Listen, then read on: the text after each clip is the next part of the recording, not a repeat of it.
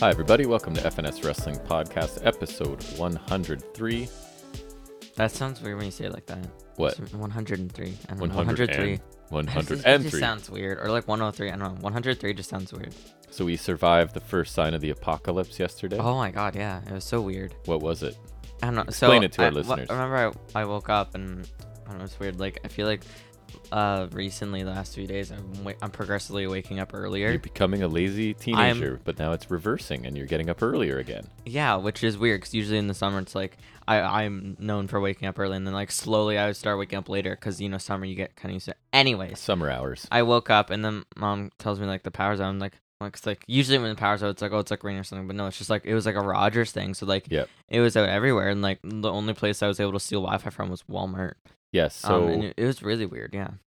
our Canadian listeners are probably well aware, but anyone international listeners the if it's not the largest cable and internet provider in Canada, it's got to be in the top 2, so they had a nationwide outage of internet. So It only lasted yesterday, thankfully. yes, although the internet's not back to full capacity today, like it's definitely I'm certain things are slower. You watched me trying to find dynamite, That is correct? true. That is, um, that's fair. So yeah, uh, affected us all day yesterday. We basically had no internet whatsoever, nor did most people that we know, because pretty much everyone's using that. Never have I missed YouTube more because like I don't know. I just. It was kind of I- nice. It was a throwback for me. You guys had to live like I did as a kid. You didn't have internet. You had to go outside and do stuff. Yeah, I well I that see this is why you download Free Guy and Darth Maul episodes of Clone Wars on Right. your phone. This very specific reason. So it was down all day yesterday. We weren't even sure we'd be back today in time to post this, but I think we're gonna get away with posting this. Although it made finding that we had only watched half of Dynamite, We didn't get to finish. Dy- we would have finished Dynamite yesterday if uh, things had been normal. but I couldn't even But- find it on my legally No. recorded device. So I had to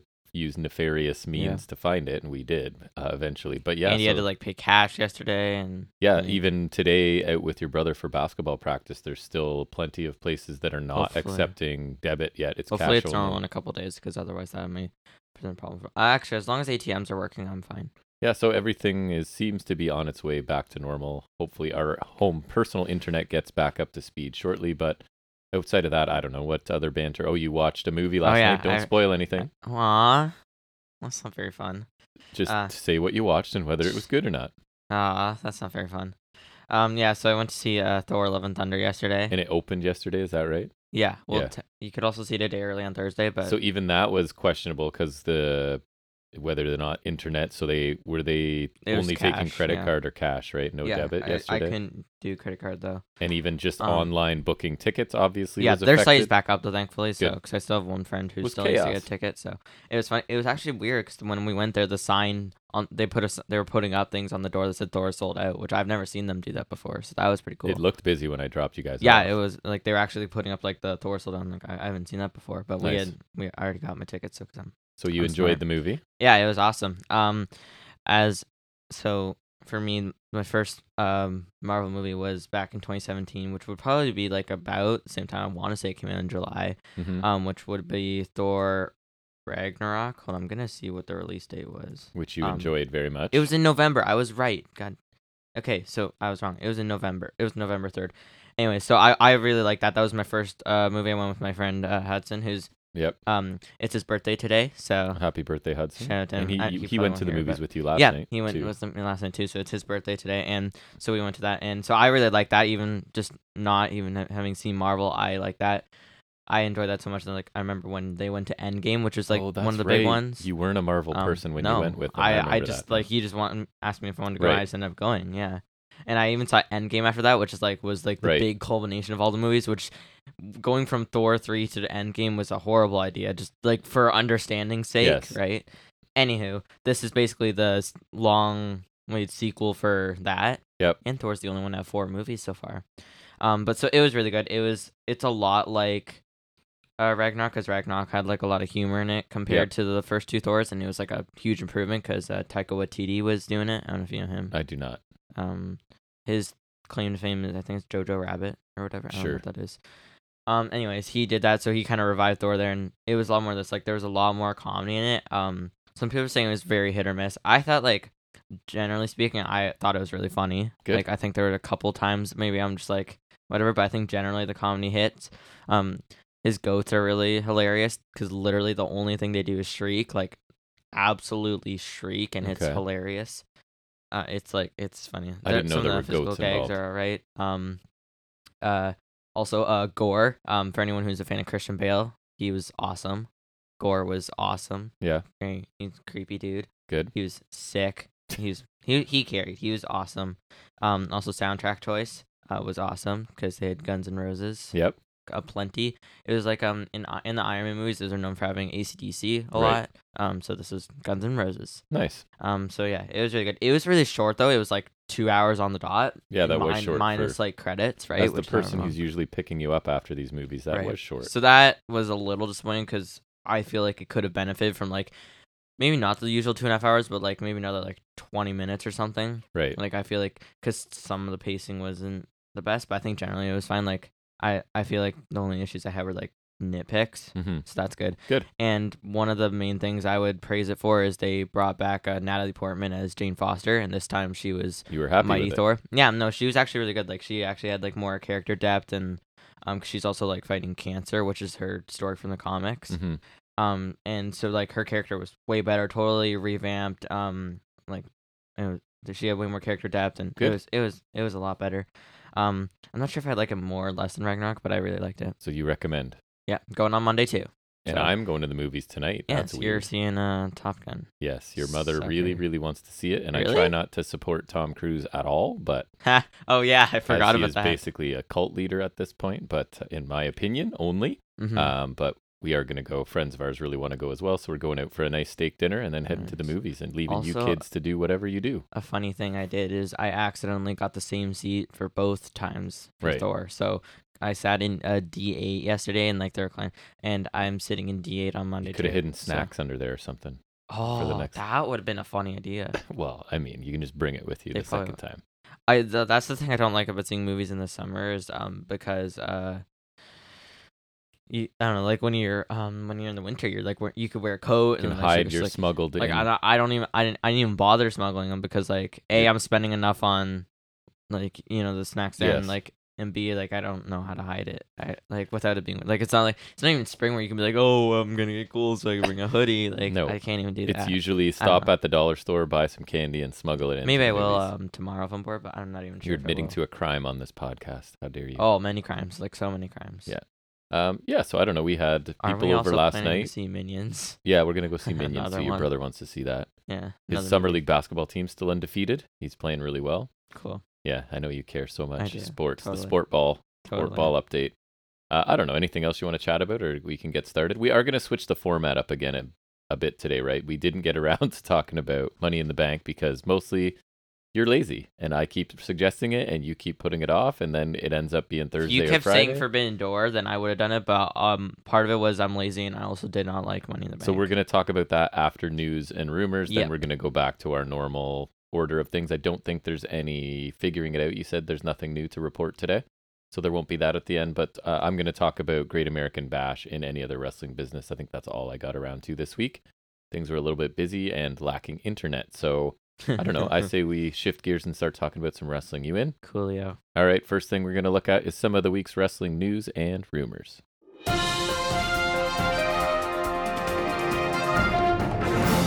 So, taking a look at the ratings, as we tend to do first thing, we have the NXT ratings this week. They average 593,000 viewers, which is up 4% from last week. Earned a 0.12 in the key demographic, which is up 9%.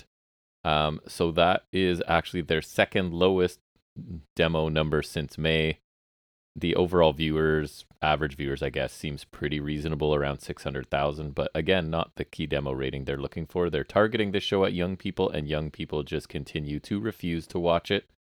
I'm not considered. Myself included. I'm at, I'm in that demo as well, and I've stopped watching it. Right, like there's just I watched it this week just because I said I would watch any special episodes and pay per views, but uh, yeah, they're not attracting the demographic they want I refuse to even do that. I was like out after the first segment. Right. It, you. Oh yeah, you were there for. Oh yeah, you were there for the, the the intro segment with. Great American Barbecue. Right. Um. And so AEW Dynamite this week averaged nine hundred seventy nine thousand viewers, so down slightly from that. Oh, were they one point two million last week? So down four point three percent. Earned a 0.36 in the coveted demographic, and that stays the same as last week.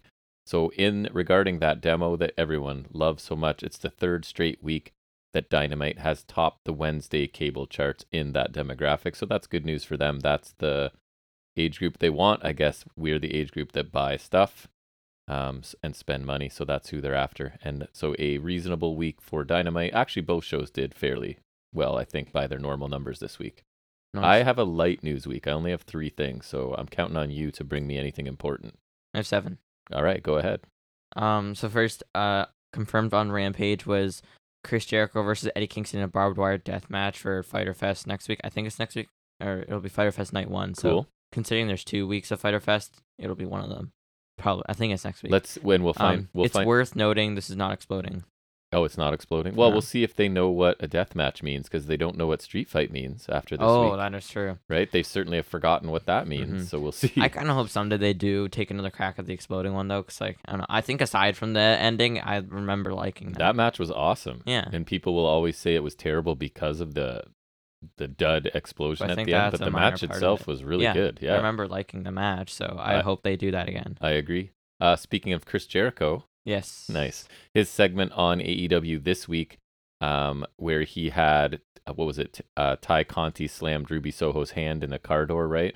That was actually pre-recorded because Jericho was not there. He's overseas on what's called the Jericho Chronicles, which I'm not even sure what it is. Sounds like some sort of documentary or something, maybe. Sounds dumb. But he should be back in the U.S. next week. So they filmed that earlier and sort of just put it in the show. Looked fairly seamless, right? Like you wouldn't have known if you didn't know, sort of thing. So just a little nugget If because you it didn't know, now you know. because it was a late week for me, so I included that. What else you got? um, Netflix has pulled Vince McMahon's docu series. Was near completion, said to be deep in post production, with like talking heads. I love that. whatnot. That's great news.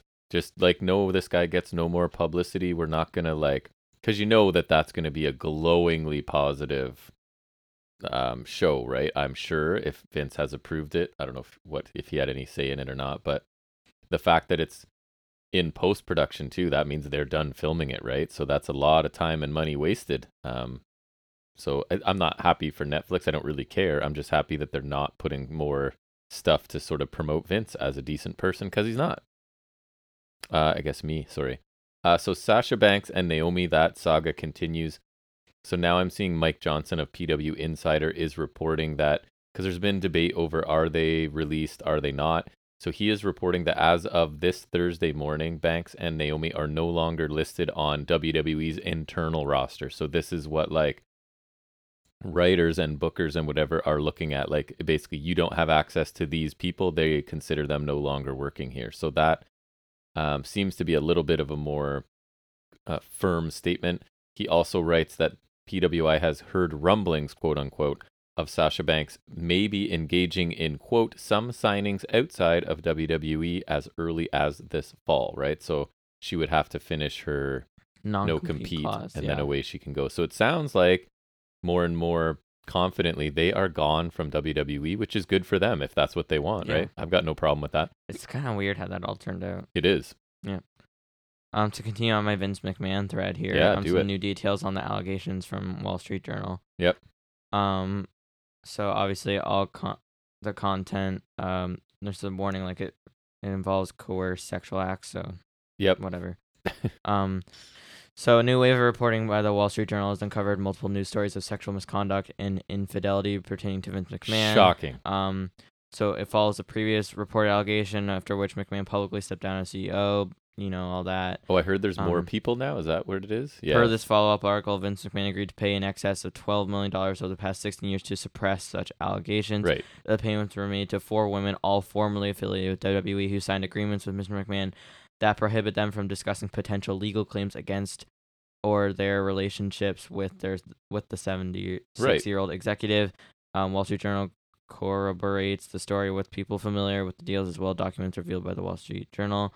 Uh, seven point five million dollars of what is described as hush money and an unreported Mhm. settlement was paid out out to a former wrestler who alleged that.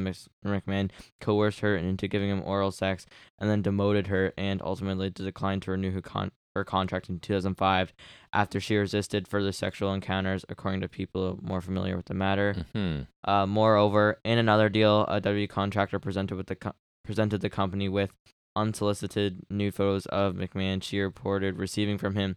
That would be awful. And alleged that he sexually harassed her on the job. People familiar say McMahon agreed to pay her roughly $1 million. the story continues. In another agreement, a former manager who had worked uh, for 10 years before McMahon, before he allegedly in- initiated a sexual relationship with her, was paid $1 million to keep quiet about it. Uh, people familiar say at time of writing, WWE has yet to issue a response to the story. That is a lot of stuff. yeah, he basically has done whatever he wants and harassed women as much as he wants and then just pays them, right? He has the money to pay people to be quiet. Like that is it's disgusting don't know- I don't behavior, know how anyone gets because he's so old. but it doesn't surprise me. He's so old. Like, Yeah, but he's a powerful man, right? That's the problem is he can coerce people because he controls their fate within the wrestling industry basically, especially back at certain points. There isn't really competition. You can't really go anywhere else. So if he shows interest in you, there is immense pressure, right, to follow through on that and that is sad and terrible. And then he just pays people to be quiet and it's awful and he's a monster that must be stopped basically. Yeah, that is so much And- that I feel like I was talking for so long. So I'll take over. Speaking of uh, former WWE people in legal trouble, back to good old Sunny, Got him. Ooh. Tammy Sytch. Um. So she has recently been issued a delinquency notice by the state of Pennsylvania. Do you know what that means? So that means she is now, according to the notice, almost 1,200 days overdue, so about three years, for payments regarding court costs from previous DUI cases. So money she owes from previous things, she's now over three years not paying those, right? So um, she was arrested for a DUI in Pennsylvania twice.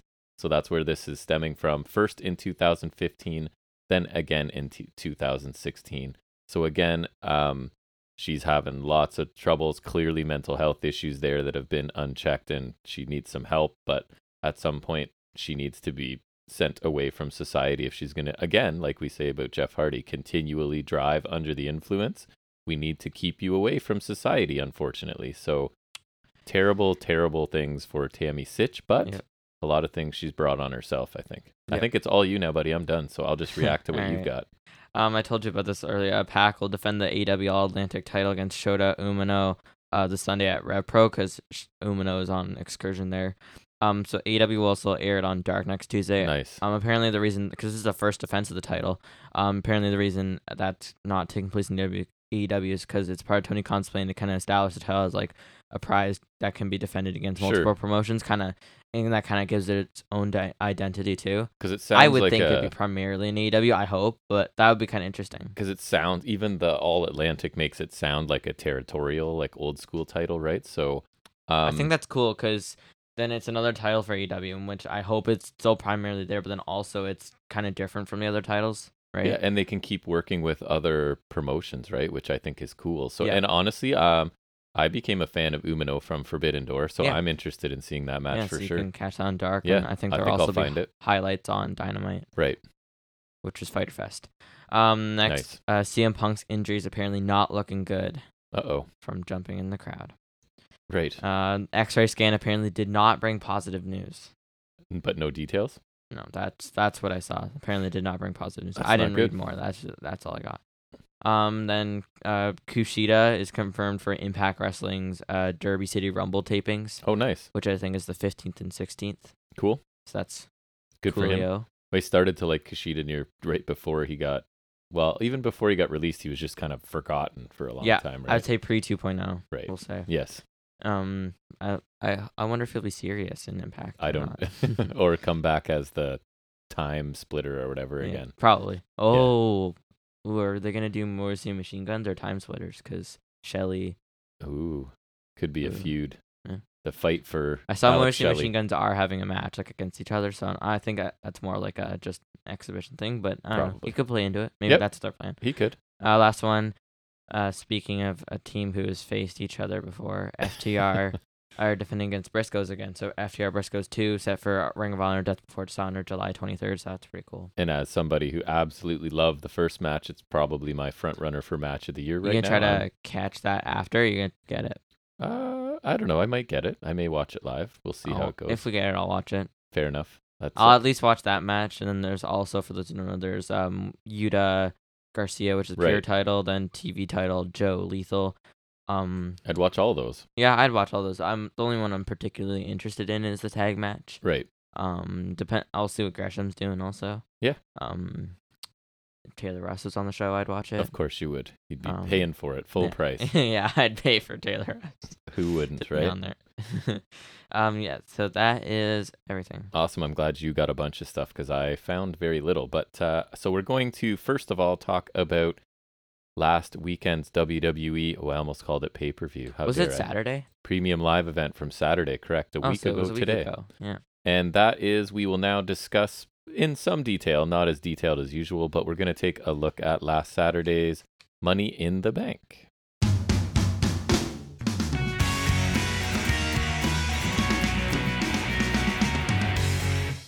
So, the opening match on this year's Money in the Bank is the women's Money in the Bank ladder match, which is Becky Lynch, Asuka, Liv Morgan, Lacey Evans, Shotzi Blackheart, and Alexa Bliss Just Shotzi.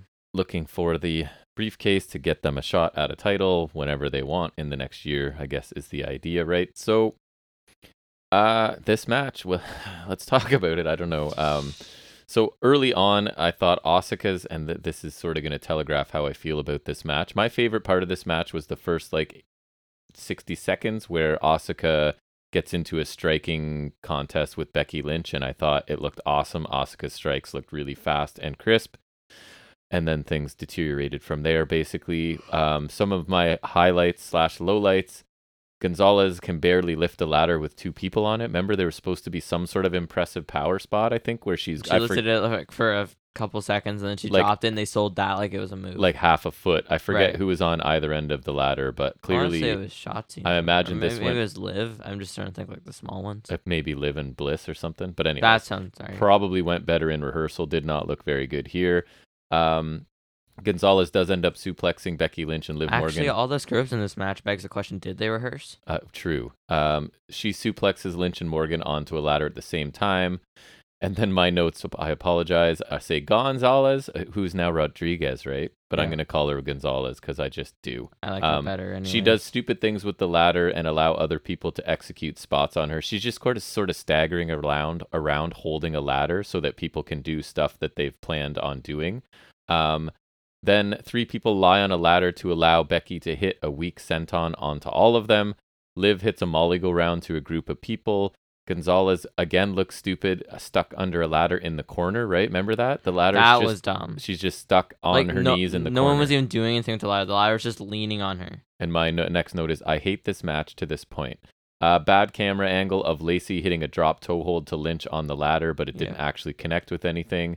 Lacey gets to the case at one point, but Gonzalez and Morgan join her on the ladder. Liv hits a sunset bomb to Lacey. This actually looked kind of cool. It was, it looked like they were on their way to a botch because they kind of slid down the ladder a bit, but then she did hit the sunset bomb, so that was okay. Yeah. Um, Shotzi just falls here. Remember, with Alexa Bliss up on her shoulders, kind of falls back into a ladder, um, which wasn't supposed to happen. And you can even see Shotzi check Right. quickly check on Alexa Bliss there. Yeah, the way they did that was totally like. And my notes are just And just then they replayed it like it was a spot. Was right. like, and then the ladder's sort of bent from there, and they keep trying to use it when they shouldn't be. yes, right? it was definitely mangled. It may just be inexperience, but my note says good old Shotzi because this is her again. She is willing to do anything. She's not She capable do of it, doing yeah. anything, right? She's ca- so, She will do anything, but she's capable of very little, yep. Uh, which so has been my experience. Speaking of Shotzi, Becky moves out of the way. Shotzi um, hits a senton and lands hard on the ladder. And remember, they showed the slow mo replay a little bit later, and it shows how she actually overshot the senton and smashed the back of her head off the ladder. Yeah, it looked like right. she hurt oh, herself yeah, there. Yeah. Um, Asuka and Gonzalez fall down under a ladder, and I just don't, again, like just fall. And my note is, what is going on in this match? Gonzalez sets up a ladder spanning the ring to the announce table. Um, they kind of tease going through it, but Lynch takes them all out and leaves Asuka lying on that ladder bridge. And then we get a senton off of a ladder by Becky Lynch onto She just kind of like landed, seated on it. It was like really weird. yes onto Asuka right on that ladder bridge. The ladder didn't break, which makes it look stupid. There's just not enough mass on some of these women, right? Like they're everything is a little less impactful because they're just lighter people. Yeah, maybe it wasn't like gimmicked properly either, but like I, I don't know. Yeah, That's probably that too. Lynch knocks over two ladders with four people. Then she climbs herself. Liv climbs a ladder beside Lynch. Lynch kicks it over, but Morgan sort of puts her leg out, pushes it off the top rope to push the ladder back into the correct position, kicks Lynch off the ladder, climbs up, grabs the case. Liv Morgan is your money in the bank winner in 17 minutes. Um, I so believe it's Miss Money in the Bank. I have read some reviews of this just because we did take so long This to get around awful. to it, and people liked this match. So I don't. So here's my theory on this. Okay, I think people that say this match or this show was really good because you will get people to say Money in the Bank was a really good show this year. I don't agree. No. Um, but I think it's people who watch Raw and SmackDown every week and maybe even take notes on it because I'm listening to reviewers, right? That stuff's so bad, especially Raw, from my understanding. Like, corrupts you. like maybe this felt good in comparison, right? Yeah. But as somebody who doesn't watch main roster and tunes in to watch a pay per view, I don't. I don't know how you see this match being good. Like I don't know. There's like so many. They screwed up so much. they tried. And uh, my thing was, like, and I'm not sure a lot of people agree with me because the fans seem to be into this too. But I thought this was awful, like mostly awful. I think all six of them tried to do too Seven. much. Seven, sorry, too much too often. And I just found it hard to suspend my disbelief. There was like no wrestling in this. Yeah, it was I- just rush to a spot, right. botch the spot, Yeah. rush to another yes, one, exactly. like screw that spot. and I remember up. saying like a lot. It was like a lot of, like someone climbed, pulled down, they climb, pulled down, climb down, yes. or Yes. climb, pull down, like repeated. Like yeah, it's like there's not like a lot of like actual wrestling there. It's just like you're moving from spots to like sequence to like a dive spot, like, right. and, uh, and like they screwed up so many of the spots too. It's not even like they all hit. Like a lot of these are screwed up or didn't look great or like People just fell down. so many issues. Yeah, in a couple times. Like, so you had people, I have my notes say people behaving nonsensically to set up spots. Gonzalez a lot. Like, just kind of staggering around with the ladder and lying in the corner. People missed spots. Gonzalez did. Um, I'm sure Shotzi did. I thought that maybe they were going for something on the announce table with Gonzalez and Asuka that they kind of had to call an audible on. People fell down. There was almost zero actual wrestling. And like I said, my favorite part of this was Lynch and Asuka fighting to start the match. And that lasted uh, like a minute or two before ladders got involved. So I guess the best thing I can say is it was a spectacle. And, and, I think part of it too is people are like, well, these these women worked really hard, and I don't disagree with that. But hard work doesn't mean success all the time, right? So that that doesn't like save. That doesn't justify. no, it. and and and like a for effort for them for Yes, sure. Yeah. Except I've said maybe Lacey Evans because remember there was that one where she wanted no part of getting tipped off a ladder. She was supposed to like hit the top ropes on the, and she just I don't even remember stepped- anything she did. She like stepped off the ladder and leaned on Mhm. the ropes. It looked like she wasn't really interested. I remember this. that now that you mention it. Other than that, I don't remember anything she did. Other than she wore bi- pink camo, and that was bad. So I couldn't stand this match, and I found myself irritated by It was this. awful. and it set me in like a, a an annoyed state of mind for the rest of this show. So I, I yeah, it was really bad. and you can find people that like this match, and I don't quite understand. Like, yes, the women worked hard and tried really hard. It doesn't mean they executed anything, and I don't think they did here. So I, No, I did not like this. good. Um, we then got a Cody Rhodes segment. I've just summarized all these really quickly. He's rehabbing, and basically he'd be fine if Seth won the runny, Money in the Bank match tonight or something along those Me lines. too. Out of their respect, respect thing, right? We then get um, Robert Lashley taking on I thought Austin it was like Theory. a cheek thing, like, oh, if he wins, I'll come take his title. Like, no, it's from that match. They've they now have each other's respect. I think is the idea, that's right? dumb. So it's Lashley taking on Theory for the coveted, quote unquote, U.S. Championship. Um, so Theory avoids Lashley early. Lashley slams him and knocks him from the apron to the floor. Theory fights at a fireman's carry, runs Lashley into the ring post to shift the momentum early on. Then Lashley kind of catches Theory coming off the apron, not as clean as he would have liked, but he recovered pretty well. Into a fireman's carry, runs Theory into the ring post. I thought that spot looked really good. Um, we get a clothesline and a big left hand by Theory for a near fall. Um, a super kick that even commentary had to point out was a glancing blow. Um, but then remember this because we were joking about whether it deserved caps locks or not, the chin lock. Right. Oh Oh, my my god, God. yes. So it got caps lock, lengthy caps lock, chin lock It by theory. Like so bad. minutes? Is that yeah, an exaggeration? Yeah, no, it, it's that. It was totally minutes. Um, then a belly to belly overhead by Lashley before a clo- corner clothesline and a spear. Rolling dropkick attempted by Theory, but Lashley catches him, hits a gorilla press power slam. Uh, Theory later hits his rolling drop kick for a two count. We get an eye gouge by Theory, and he spears Lashley. Um, uh, what? Oh, a town down. I was like, what's a town down mean? Because that's what my notes say, right? So a town down countered into the hurt lock, and basically it's over as Theory taps pretty quickly here. oh, oh, the pick. Sorry. And I say that Lashley slide down the card has him the U.S. Championship after 11 minutes against Austin Alright, Theory. Let us review briefly. Yes. So we both got the women's wrong. Wrong, obviously. Oh, I'd like to say Liv Morgan winning. That's dumb. I'll Yeah. remind me to talk about that at the end because I forgot to. we're before. both wrong, but we're both right, if you know what I mean. Because she Hmm. shouldn't have won. Yeah, she shouldn't have won. No. um, we, yeah, we're we would have. They should have added Shayna Baszler like they added someone to the men's one, and she Oh. should have killed everyone. Yeah, she, yeah remember Instant when she won the elimination chamber Ki- and just killed? Killed all of yeah, them. she just came in and killed everybody Yeah. here, and then just won. What a waste of a super booked her super hot, and then just I don't even know why they through. had her kill everyone because then she just lost. Them. Anyways, um, I got this right, so Yeah, good for you. told you you Yeah. thought Theory would win because they like you, doofus. Well, I'm kind of right. They have bigger plans for Theory. It's not that they don't Yeah. like Theory. No, but you they- thought he would win this because Yeah, of that. I know. Boom. But I thought be I I thought because um anyways, he's we'll a bigger get deal. There. Yes. Uh so Liv Yeah. is interviewed after winning. She's crying. She's going to celebrate and not think about the cash in for a while, huh? Huh? She's not going to think about the cash in for a while. Uh, well, how long's a while? An hour? uh, uh, yeah. 90 minutes? couple hours, give or take. Anyways, we then get a Miz package. Um, and this is clearly at this point we're already noticing as we're watching this, like, man, there's a lot of filler here, right? Like clearly they do not have a a four hour pay per view plan this time. They're throwing in packages that are Right. unrelated oh my to god, anything so on this boring. show. Like they're Yes. just like some generic. That's where Drew McIntyre got one. Like, Yep. So Yeah. every, Miz's package is basically everyone hated him when he started, but he proved everybody wrong and became a success. And my questions are: Why was this here? Is this just killing time? This seems unnecessary. And the answer is yes, yes, yes. Yes. We then get a recap of it, events leading to Carmella replacing the injured Rhea Ripley in the title match against Bianca Belair. And that match is next. It is Carmella challenging Bianca Belair for the Raw Women's Championship, correct? yes. Nice, nailed it. Uh, so Belair controls Carmella with a waist lock to start. Graves, this is my own personal opinion. Graves should be banned from commentating on his wife's matches. I found him really annoying here. Yep. Um, drop kick and corner spear by from Belair. grace for him? I remember you used to like him. He was the best commentator going, and then he got WWEified, right? He got into main roster. He got some idiot in his ear telling him what to say, and he got much less Mhm. interesting. I still stand by my boy Mara. Yeah, he was good. Uh, Carmella hits a Hurricanrana, but it's countered into two backbreakers from Belair. Carmella then escapes to the floor to avoid some sort of handspring move that was coming from Belair. A stiff shoulder tackle to Carmella on the floor.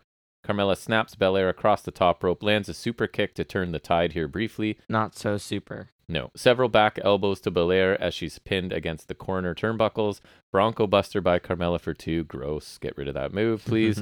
uh, pretty cool submission by Carmella. I don't remember yeah, what it was. was. actually. I was like, it all right, good. that's, that's kind of cool. Yeah, like I credit where like, credit's due, yeah. man.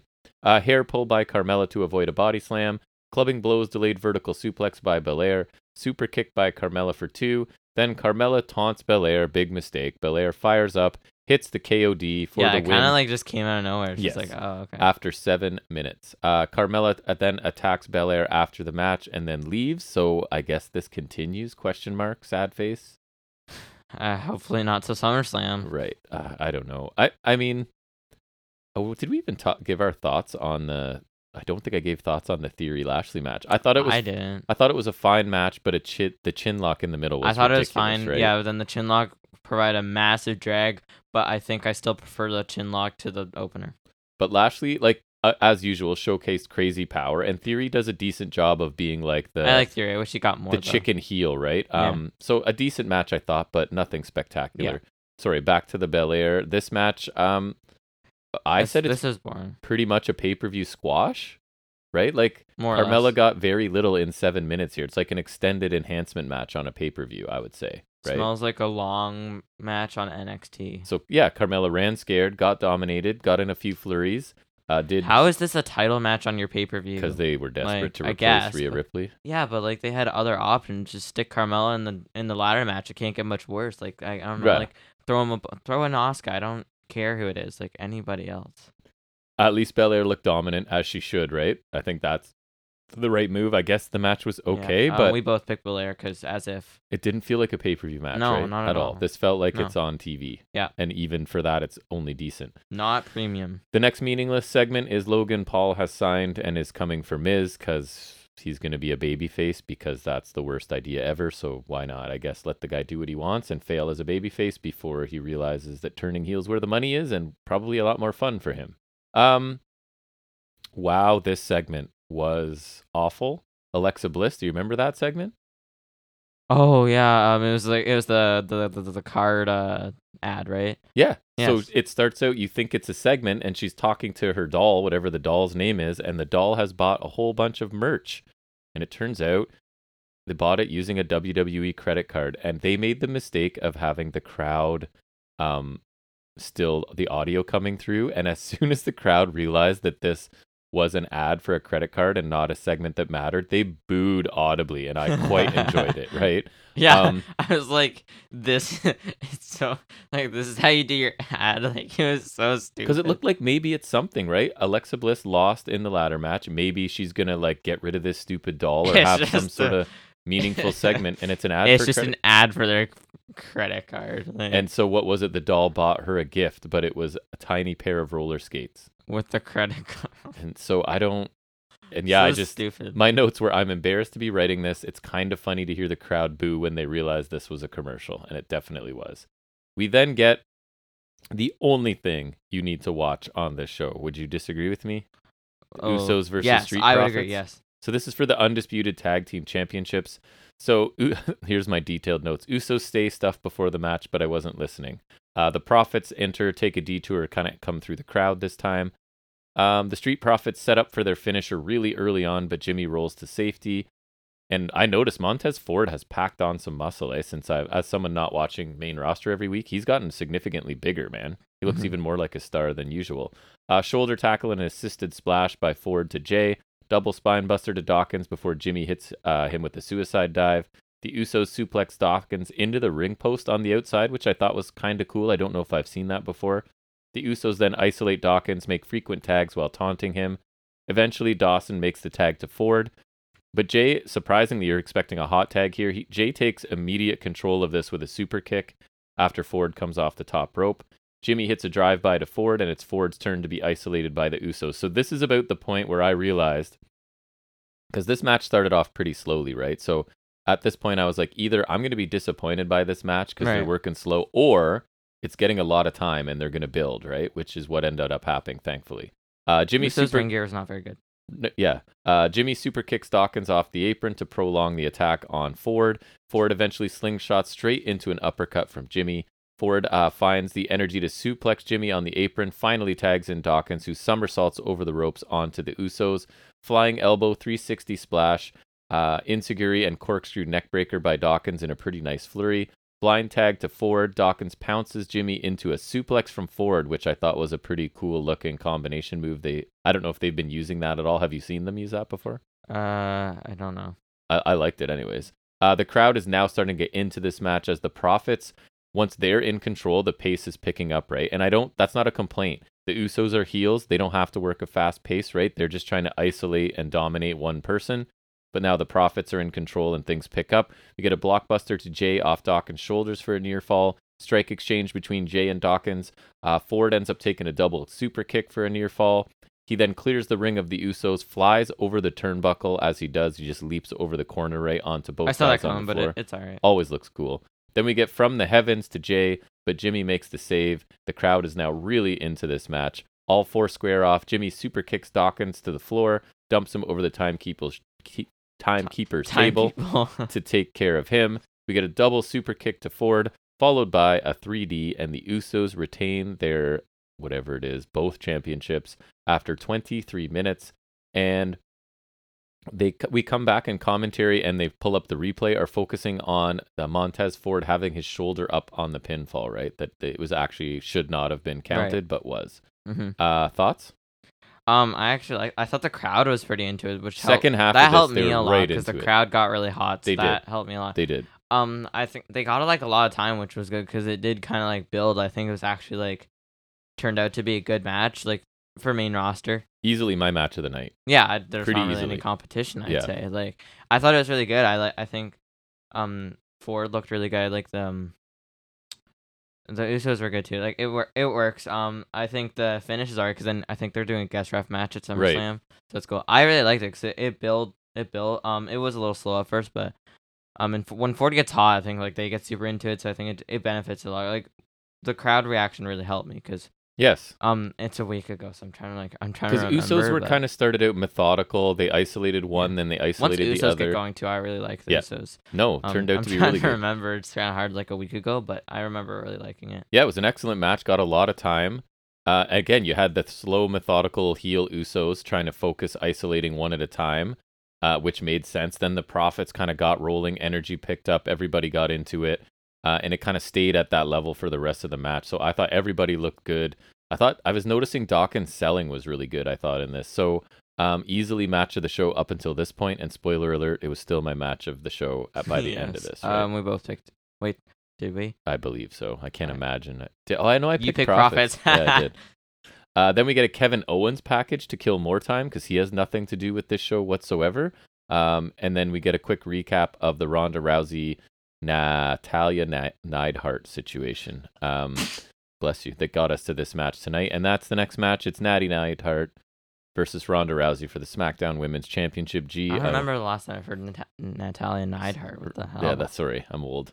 Uh, we get holds and counters. Basement drop kick by Natty, countered into an ankle lock. Discus clothesline by Natty. Sleeper by Natty. So few notables several minutes into this is my note. That can't be good. Hip toss by Rousey, but Natty holds on, gets an armbar applied instead. Abdominal stretch reversed by Rousey, then reversed by Natty. So boring are my notes. I agree with that. Yes, I. Was so boring. I hate Natty. Elbow, kick, clothesline, judo throw by Rousey. It looks like slow motion, and Jack even noticed at this point that the crowd is dead. Like Rousey to me just looked like slow. Yeah, Like I- there was no urgency to anything she was doing. Perhaps like uh one Marina Shafir. I don't think she cares. I don't think she really wants to be there. That's what it looks like to me. Is she's I feel like she did in the first one, right? Because you can like see that I heard rumors that she like, was fine with giving up the title to Liv Morgan because Liv Mm. Morgan's really nice, and that Rousey didn't really want it. She doesn't want that profile right Dang. now. Uh, sharpshooter by Rousey, but Natty gets to the ropes. Uh, and this is my notes say Rousey seems gassed to me. Like she's mouth breathing, she's moving slowly. I don't know what her fitness level's at. Far be it for me to criticize that, but she looked gassed to me. Uh, Natty sends Rousey to the floor. Rousey tweaks her knee. So this becomes the target of this match. I, anyways, I'll get to that in a minute. So the knee is sore. Sharpshooter on the apron. Rousey rolls through, sends Natty into the ring post. Natty barely beats the 10 count at this point. Rousey's knee won't allow her to hit the Piper's Pit, but she counters the sharpshooter into an ankle lock instead. Another sharpshooter countered again by Rousey, this time into an armbar with her ankles crossed around Natty's neck, which I thought was a cool variation, right? And Natty ends up tapping out. Rousey retains the title after 12 minutes. Um, Liv Morgan's music which we hits predicted because obviously obviously. Liv's more music hits, she runs down, and she is in fact cashing in her briefcase. Can I ask you something?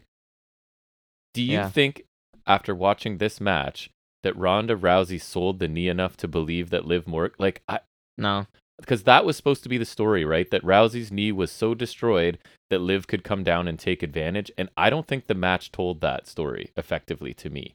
Like, of No. course, she did the knee tweak and Natty attacked it a bit, but I, I don't know. I still, the way they've presented Ronda Rousey, it did not look like enough for her to be taken out in seconds by Liv Morgan. Am I wrong? No, it, I, I didn't even think of that, but that makes total sense. Like, I don't know, So Liv. Liv cashes in. We get an immediate ankle lock by Rousey, and then Liv kicks Ronda's bad knee, and that's enough for Liv to roll up Liv or sorry Ronda Rousey and like the Liv. laziest way to get this Right? Like, I don't know, it's so stupid. Liv becomes the new SmackDown Women's Champion. Rousey hesitates but hands over the title and hugs Liv Morgan. The initial match was slow and boring with a predictable outcome.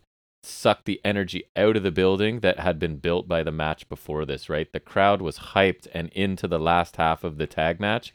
And just this just pulled the energy away because I've used this analogy before. It looked like they were wrestling underwater to me, yes. right? Like it was they were was doing so stuff, but it was like two thirds the speed. Honestly, I could compare this to Shafir eh, on Dynamite, which it wasn't watched. good.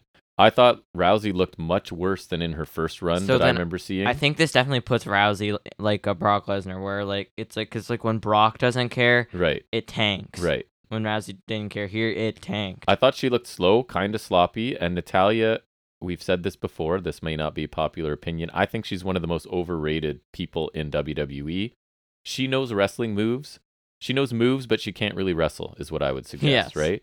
She knows how to hit some moves. Which I'm amazed she doesn't because she's a Hart. She is. Well, I think she gets by so much on that reputation, right? She's part of that family, and she's been here forever, and she's She's tenured. She's blah, a blah, Hart. blah. Like She- that's it. uh, like find me a find me an outstanding natty match. Somebody tell me an amazing match she's had, and I'll go watch it because I I'm not sure I've seen one. I don't So- know. I guess I'm kind of happy for Liv Morgan. She's a fresh face at the top, but I don't have much confidence that they're gonna make her I'm title not reign meaningful. because here's what one of two things happens. Either one, we get a decently uh, length run that isn't great. So we we either get one the Big E scenario from last year, Right, where it's a it's a somewhat lengthy run, but and- lackluster but nonetheless. lackluster. Yep. Or we get a Nikki Ash scenario where she cashes in like really close to winning. Because reminder, Nikki Ash cashed in the night before, not or Mhm. the night after, not quite the same, but similar.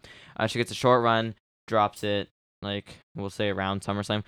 SummerSlam, she's defending against Rousey. I can't see Rousey winning it back, so maybe not at SummerSlam, but I could see her having a pretty short run. Because honestly, I don't think Liv's very good. My friend, She's not. my She's friend okay. who loves main roster, he loves Liv. I think she sucks. she gets a bit of a bump because people find her adorable and she's sweet and nice, right? Doesn't mean she's good in the ring, man. She's not. Um, and she lacks much. She's like Alexa Bliss than- level to me. Like other- fine, but Alexa not- Bliss used to be better, I thought, or like, or, or like maybe it's because of her character too. But like, because I remember the goddess thing was pretty good. But anyways, I don't think Liv's very good. Uh, she's incredibly overrated.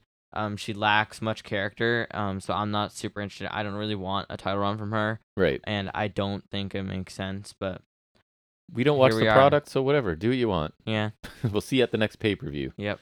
Uh, then we get a Drew McIntyre package to kill some time because at this point I noted we're only at an hour and a half with one match left, so they have to fill some time here. It's crazy how this show is shorter than their weekly show. Like this premium this is live shorter event than Raw, is shorter than every Monday. right? Which that Crazy. that is so weird. So this is the main event Money in the Bank match between Riddle, Seth Rollins, Omos, Madcap Moss, Drew McIntyre, Sheamus, and Sami Zayn. And Pearce comes down, right? Adam Pearce. Is he Mm-hmm. a, is he a heel or a babyface authority figure? I think he's more babyface. but so then why neutral. was he so happy to it? Like he came down and he was I guess like because it's like a Vince thing. I guess. And that's because Theory's Vince's guy, and it's like it's probably like Vince being like, But if he's a face, don't why can't he just come down looking upset and be like, "Well, I have to. I'm being forced to add this person." I don't in." know. I But don't- anyways. I don't know. I don't know, nor do I care that much. He comes down and he adds Austin Theory, or sorry, Theory to this match, who is I'll, now well, I'll go with Austin Theory. he's been liberated from the U.S. Championship, so he's thrown into this That is match. not true. He's getting a rematch with Lashley at SummerSlam. fair enough. Of course he is. Yeah. Um. So Some would even say a contractual And it's rematch. kind of anticlimactic because when Pearce comes out to announce he's adding somebody, I immediately start thinking it's going to be somebody new, or even Why like, would you think that? or even like That a- sounds interesting. there's like a 1.5 percent of me that's like, is is Cody back and ready somehow? Like, what's? Oh no, it's just theory. Who cares, right? Like, I was kind of like a letdown by that. Anyways, um, let's get through this one. Omos dominates everyone right away. Obviously, leaves the ring to get a ladder. Rollins and Theory try to run him over with a ladder, but Omos takes them out instead. oh, so much Omos. Early on, yeah. He then counters a Riddle guillotine into an awkward looking slam. We get a Claymore to Omos that sends him to the floor. Sheamus and McIntyre brawl as Theory tries to sneak up the ladder, but he gets caught and beaten down by both of them. Rollins knocks Sheamus and McIntyre to the floor with a ladder before throwing the ladder onto them.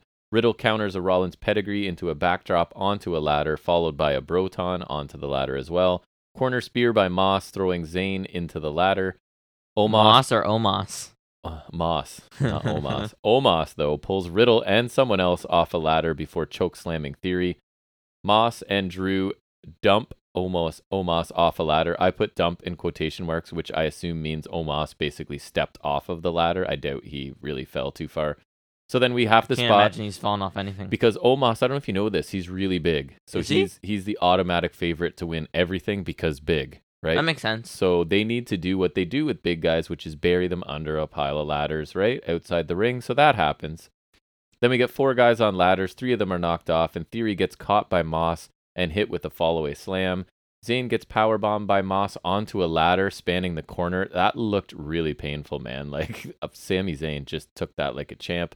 White noise to McIntyre after nearly grabs the case himself. We get a draping in the ladder DDT by Riddle to Sheamus after Sheamus misses a brogue kick. Floating bro by Riddle off a ladder onto a group of people. Omos comes back finally, takes out everybody because he's big. Choke bomb by Omos to Theory. Helluva kick to Omos from Sami Zayn.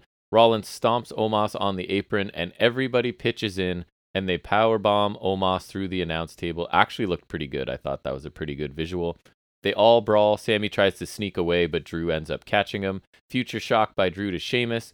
He sets up the ladder on Sheamus, sort of trapping him underneath. Drew climbs, but I was like, Butch? Who's Butch? But that's correct, right? Peter Dunne. Butch runs out, climbs onto Drew's back on the ladder, back down to the mat, and Sheamus hits Drew with the high knee. Drew now is trapped under the ladder, but he sort of bench presses it uh, with Sheamus on it, and Sheamus falls off. Sami dumps Sheamus and Drew off of a ladder, climbs up, gets his hands on the case, but Moss climbs up and shoves him off. Rollins then tips Moss off the ladder, climbs up himself. Rollins and Riddle are on separate ladders. Rollins knocks Riddle down, but climbs back up, hits an RKO to Rollins off the ladder, which did look cool, I must say. Riddle slowly climbs the I ladder Like how Rollins sold it. as Theory scurries to the other side. Booyah punches, and Riddle gets pushed off the ladder. Pretty simply, Theory just grabs the briefcase and wins the money in the bank after 26 minutes. So, I don't know about you. I will say that this one was better than the women's match for sure, but I don't think this was a top tier money. that has to in the kind of be a given at this point. But then again, like if you look at the lineup, right? Money in the Bank to me, there has to be like some sort of flippy people or people that will like Kevin Owens, right? He'll do anything. So this is like Rollins is not a high sorry, Riddle's not a high flyer by any means. Rollins can be. Omos isn't, Moss isn't, McIntyre isn't, Sheamus isn't, and Sami Zayn can be. So you have a lot of like guys that are just ground wrestlers, right? In a ladder match. So I don't understand what they were doing here. So they kind of got what they hmm put together, right? Omos's involvement took away from this for me. Just too much. Again, people pushing people off of ladders was the theme tonight, it seemed like. There were a few good spots, people going through tables and things that looked good. And again, everybody worked hard, but that doesn't always mean success, right? I was only really into a few stretches of this match. Uh, Theory winning is no surprise since he's Vince's guy, storyline, and in real life, it seems.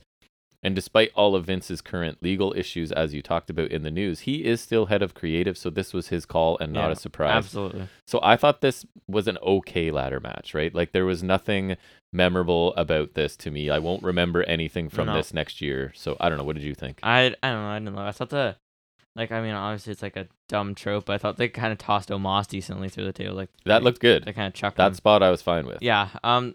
Uh, and like the super RKO was cool, but other than like there's not a lot of notable spots, and I don't love Theory just coming in and like Right. I don't know like there's so many opportunities where like they could have had the right thing and they just they keep screwing it up. Like I don't like they have whether Vince likes Theory or not. Like I, I don't blame him. I think Theory is good and he'll be he'll be great eventually. But I don't. He's not believed. They've hardly built him. hmm They. I don't. Even with the Money in the Bank, the Money in the Bank, which rarely has ever failed, I do not buy him beating Roman Reigns Right. or Brock Lesnar Me for that either. matter for the title, No, I agree. provided Brock Lesnar wins, which would Not the way he's been presented to this. point, Exactly. I don't- think. I don't buy it at all. Um, which brings me to my point. Why not Rollins? Oh boy. Why not? I told Like, you. You're it's- thinking logically. You need to extract your logical. It's not even like he is their guy. Like he's he's he's like he's good, but he's also he's so their style now. Like he's been there for so long. Vince sees him as just a tier below. There's Roman, there's Brock, and then there's everybody What else. is theory on their tier? Like Theory, I think, is on the Rollins tier, and they'll like cup of coffee in the main event, but not staying there. I don't know. It's like I, I could be wrong. There's so many chances where Rollins should have gotten the spot. Like there, I can point to like Royal Rumble, Elimination Chamber, Money in the Bank. But one he's of those, not. But it's stupid because they can't book for crap.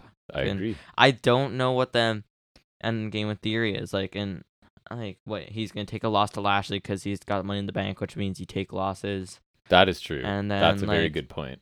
You do. You lose until you cash in, basically. Right. I don't see him like.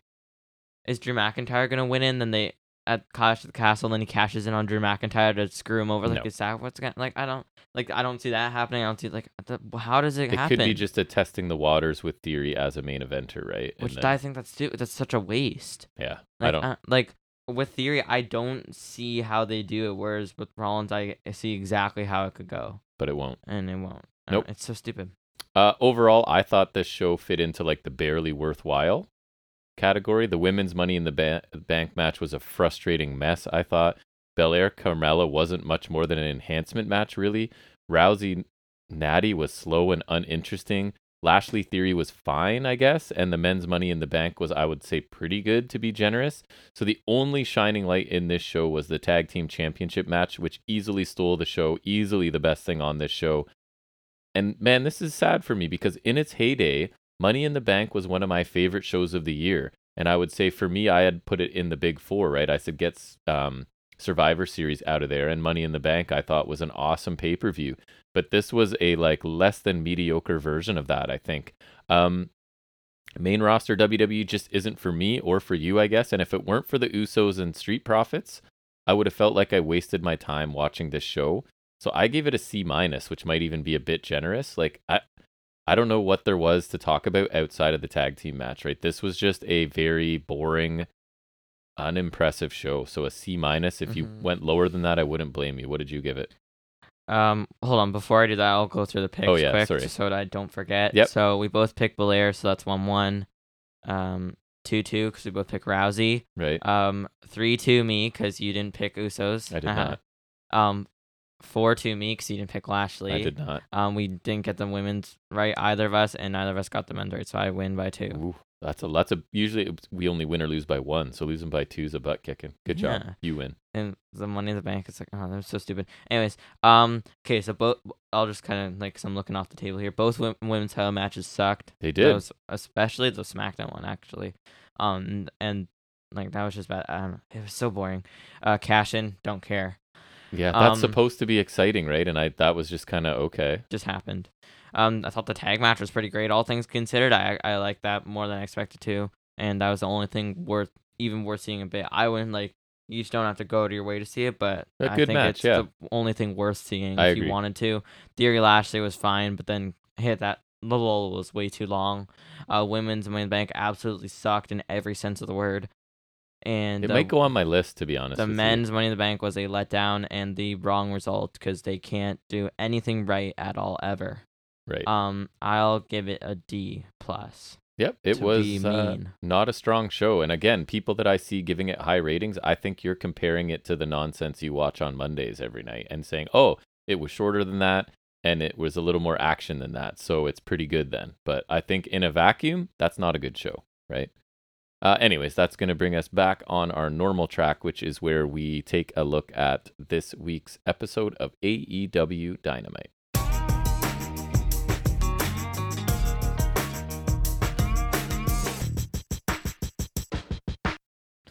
Um, we open the show with Wardlow challenging Scorpio Sky for the TNT title in a massive air quotes street fight. Uh-huh. Quote unquote for sure. Quotations. I, I'm gonna change my notes so that it says that because I think that's appropriate. Whoops. Hold on. All right, there we go. So, uh, notables: uh, American Top Team were distracting Wardlow on the outside. Then Sky shoved Wardlow into steel stairs before the American Top Team guys stomp Wardlow until Sky backs them off to continue. One of them I recognize as KM. I think he was in Impact when Lashley was affiliated with American Top Team. Yes, So that's you noticed him. I yeah. um, there's a swanton bomb by Wardlow. Big jump. Uh, Wardlow goes for a power bomb, but Lambert sends the American top team guys in. Wardlow takes them all out, finishing with holding one guy in a military press, throwing him onto the pile on the outside. Uh, Sky takes advantage of the situation, hits Wardlow with the TNT title for a two count. Oh my god, he used a weapon. Uh, Wardlow avoids the TKO, shows Sky and Lambert on the apron, hits a spine buster, and Wardlow wins three power bombs, wins the title. Yeah, um, I'm not sure why this was labeled a street fight. The I guess the crowd got what they wanted in a dominant Wardlow win, but the match itself was nothing really special, right? These I thought the MMA guys look really weak. They they do the attack one at a time, and then they're taken out by punches and kicks and never are seen from again. Right, so they kind of looked as bad as like jobber security guys at at some point. Right, so. AEW has put on several entertaining street fights over the years, but this wasn't one of them. There was nothing about this that was a street fight, I don't think. This was essentially an enhancement match for a championship. And I'm not sure how I feel about it, but it's not super great. That's for sure. Um, and I ca- this is the issue. It's tough because I want to praise AEW on one hand because they've made a new star in Wardlow, right? And that's something that WWE refuses to do. But they've booked him so super strong in this build. How do you not have him dominate everybody? And in the process, he has to somewhat disrespect the rest of the roster, right? Like Scorpio Sky got dominated here and he's supposed to be your fighting champion and he just got killed. So I thought the street fight stipulation was there to like it was totally wasted. I thought it was there to give Sky a chance, right, to be more competitive because kind of was, but like not really. Just brought a bunch of guys with him to ringside who got involved, right, for the most part. But I don't know. They they went a different route with this quote unquote street fight. I don't know why you would call it a street fight when it's not, but you knew Wardlow was going to win. You figured it was in a dominant fashion, so I guess that we got what we expected, but I, I didn't love it. Um, no, I thought it was okay. I guess. Um, I think it was at least a little better than typical Wardlow squash. Um, Sky did. I guess he got like a bit more of a chance because he had like guys getting involved. Um, but and that brings me to my biggest gripe, which you've mentioned. It was labeled as a street fight, and they set that for the stipulation, which is fine. But then it was not all a street fight. Sure, they didn't wear street gear, but that's only for if you're smart and you actually honor the stipulation where the to jeans its and knee fullest pads? extent. But that doesn't always happen. Right. So that's that's forgivable. Um, but even putting that fact aside, this is not all a street fight. You could have had done, you could have done like a ref bump in this match. Like you could have had a normal match, done an extended ref bump, and this match would have been the exact same. Correct. Like honestly, you're and right. you could have had all the the shenanigans and the belt shot would not be different because aside from a couple of points of interference from the American Top Team and the one time Sky hit Wardlow with the belt, you would not know the difference between this match and a normal match. Because this happens in AEW, right? Like there's Right. all kinds of stuff goes on in a normal. Well, it's like match. other than the refs like actually allowing this Yes. to happen, like th- other than that, then like nothing. Um, the match was okay, but they made next to no use of the stipulation, which could have been cool in my opinion if they had used it, but they didn't. So The celebration after was kind of more interesting, right? With the confetti everywhere and whatever. Like that was cool. But yeah, the match itself was just okay, I thought. hmm yeah, it was it was totally wasted. Like I don't know why they had this had that stipulation. It wasn't bad, but I don't like. Because when AEW says street fight, I'm like, oh, cool. Their street fights are really fun. Nope, not this Oh. one. I remember Weird. the Bucks were streaker once. Um. Anyways, next we got Jon Moxley promo. He says people think tonight Brody King will surprise him, catch him off guard. They won't know what kind of monster he's dealing with. They must have forgotten what kind of monster they have with him. He talks about ten days ago he beat him. He beat in a man he respects in Tanahashi. He was going. He was using like forks and sticks and blood and guts for fun. Blood and guts was like golfing on a Sunday for him, uh, and he decided uh, to sign on to defend his title. Uh, and he knows exactly who Brody King is. He says Blackpool Combat Club detests violence and how much you want it. He finishes with the line, "Step on or get stepped on." Yeah, uh, he did his usual strong job. And what he does here, we always talk about this. He builds his opponent, right? He talks about how tough his opponent is and sort of raises interest in the match, even though we all know what the outcome of this match is. And I think other wrestlers need to take note, and WWE specifically. Put your opponent over before a match, and it makes you look more impressive when you beat them.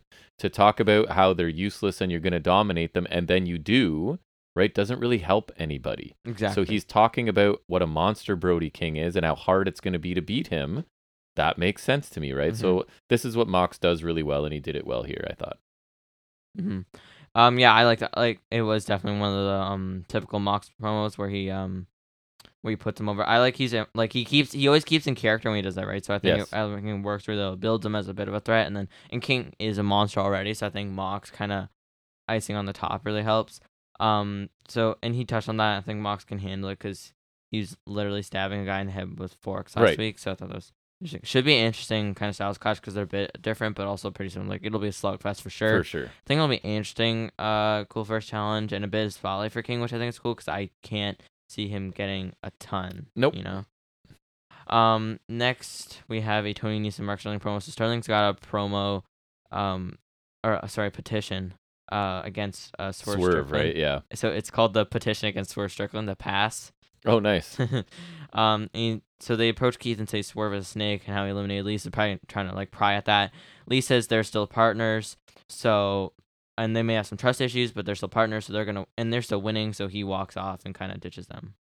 Yeah, I thought this was a simple, quick way to further Mark Sterling as like the whiny heel, and it's kind of helping remind us that Lee and Swerve did have issues in the Battle Royal. If we forgot, right? I kind of like that. Like they're it's realistic. Like they're like it was a minor issue, so like they're Yeah. like kind of like trying to get like it's not perfect, but they're like kind of like working through it. So I kind Right. like it. and like, of course, you're gonna take the opportunity to try and eliminate me. I get that. I would have done the same thing, kind of thing, right? So I'm not exactly sure where Sterling and Nese's issue are with Swerve. Should I remember that, or is it that from the internet? I feel like it's from the Um, internet. The only thing I can point to is um Swerve's first match. Remember was against Nese because True. 205 Live Boys. I don't. It's, it's probably some battle royal thing or something like that. So I would have liked some reminder yeah, of what that's kinda Swerve and. Nese's issues are, but I thought this was fine. Mm-hmm. Um. Yeah, I thought it was okay. Um. I must have missed something on Darker Rampage, like you said, 'cause I have no idea why this is happening. right. Um. Lee spoke fine. I'm glad to see like the dissension of battle royal hasn't like killed the team. Agree. And I hope that they're kind of conti- they kind of continue in this way 'cause I think I think that uh works. Me too. Next we get Christian Cage versus or with Luchasaurus, not versus Luchasaurus. When have you been as interested to see Christian come out? It's been a while, I huh? don't not, He's never suddenly very interesting. never at all ever. Right. Um, Cage says they're hot off the heels of Blood and Guts, and he is the Cage everyone's talking about. That was a cool line. hmm Um, he says everyone wanted to know why he did what he did. Now everyone wants to know why Luchasaurus stayed aligned with him. H- Uh, Matt Hardy comes down and interrupts because sure, Right. Uh, Shoehorn. I guess. I felt like. Um, he says Cage is unreal. He's the Michael Jordan of being an asshole. And he says uh, Jungle Boy was his friend. Jungle Boy trusted Cage. Cage screwed him. He didn't deserve that. Cage says Matt's pretending that he knows Jungle Boy like Cage or Luchasaurus do. And he says Matt's starting to make his brother sound like the sober one. Yeah, I love that so much. That's one. That's gotta be one of my favorite lines, like in recent memory. Um, that earned some pretty loud a hole chance, which I, I love that. That was awesome. Um, Matt says he sees in Cage wants to use Luchasaurus in his last years to make more money, because this makes more money. I guess. Um, Matt did that in HFO and he hates that he did that. And he says his life has been a mess lately and maybe he deserves that. He's out here to make sure no one gets taken advantage of. Cage says Matt's out here because of his ego. He will do and use anything to be in his headlines. He mentions like he uses his full family for like the, the, the deletions and Yep. he'll even turn a blind eye to Jeff's issues for one last run. Yep. Boom, got him. That uh, doesn't that is not exclusive to Matt, I believe. Yep. Um, Cage says Matt screwed up brothers and the biggest embarrassment to his family. It's Matt. Matt attacks Cage until Luchasaurus intervenes with a headbutt, sends Matt to the outside, um, and sends him in the steel stairs. Delivers a boot with Matt against the ring post, and then choke slams him to the timekeeper's table, which is pretty good. yeah. Um. Few notes for me. I got a serious like Undertaker Kane vibe from Luchasaurus's entrance. Right, like this big monster with flames and the music and everything familiar. Um. I really enjoyed this because I think Christian hitting on things from real life and just being an absolute jerk about it are really entertaining and works for me. But it felt like they really shoehorned a relationship between Matt Hardy and Jungle Boy, right? Like for some reason, just I think to obviously have Matt be fodder for Luchasaurus, which is fine. Um, but as long as they keep allowing Christian to tap into these real life ins- issues and insult people, I'm on board because he's now attacked Jungle Boy's family and Matt Hardy's family, right? Which and I've enjoyed both of them quite a bit. And this formula's simple, right? Christian mouths off. He has a massive Luchasaurus fight his battles for him, and that's just a tried and true formula, and it's working for me here. Um, if I could nitpick a little bit, Christian, the goal of him coming out here was to explain why Luchasaurus stayed with him, right? And we got nothing on that topic. So again, him coming out to clarify things, not clarifying anything, but being really funny in insulting people. So I'm I'm I'm on board for this still. Yeah. Um, I like this front even better than the last one. I thought the lines with Jeff Hardy were brutal, but they were really funny They were good. and not far from the truth. And Jeff Hardy kind of deserves that. That Mhm. was pretty funny. Um, I can definitely say this character shift has revived him. I'm enjoying it a lot. For sure. Promos are good. Gets even better when he starts ripping on their family to the point where I'm actually laughing. I think it's Mhm. really funny. Um, and, and it's good. He's actually like really good at it. Um, and he's wearing a turtleneck again. and he's wearing a turtleneck again. Of course. And he can say all this stuff. And Luchasaurus looks sick too, because then he'll just beat up anyone who has an issue. Cage not only Exactly. is Luchasaurus black clad, but then he's also just he'll beat up anyone who's got an issue Cage, which I like a lot. Um, we still haven't heard Luchasaurus has teamed with Cage, um, so that's a bit of a nitpick, like you said. But I enjoyed, I very much enjoyed what we got here, so I'm okay with that. Hardy was there.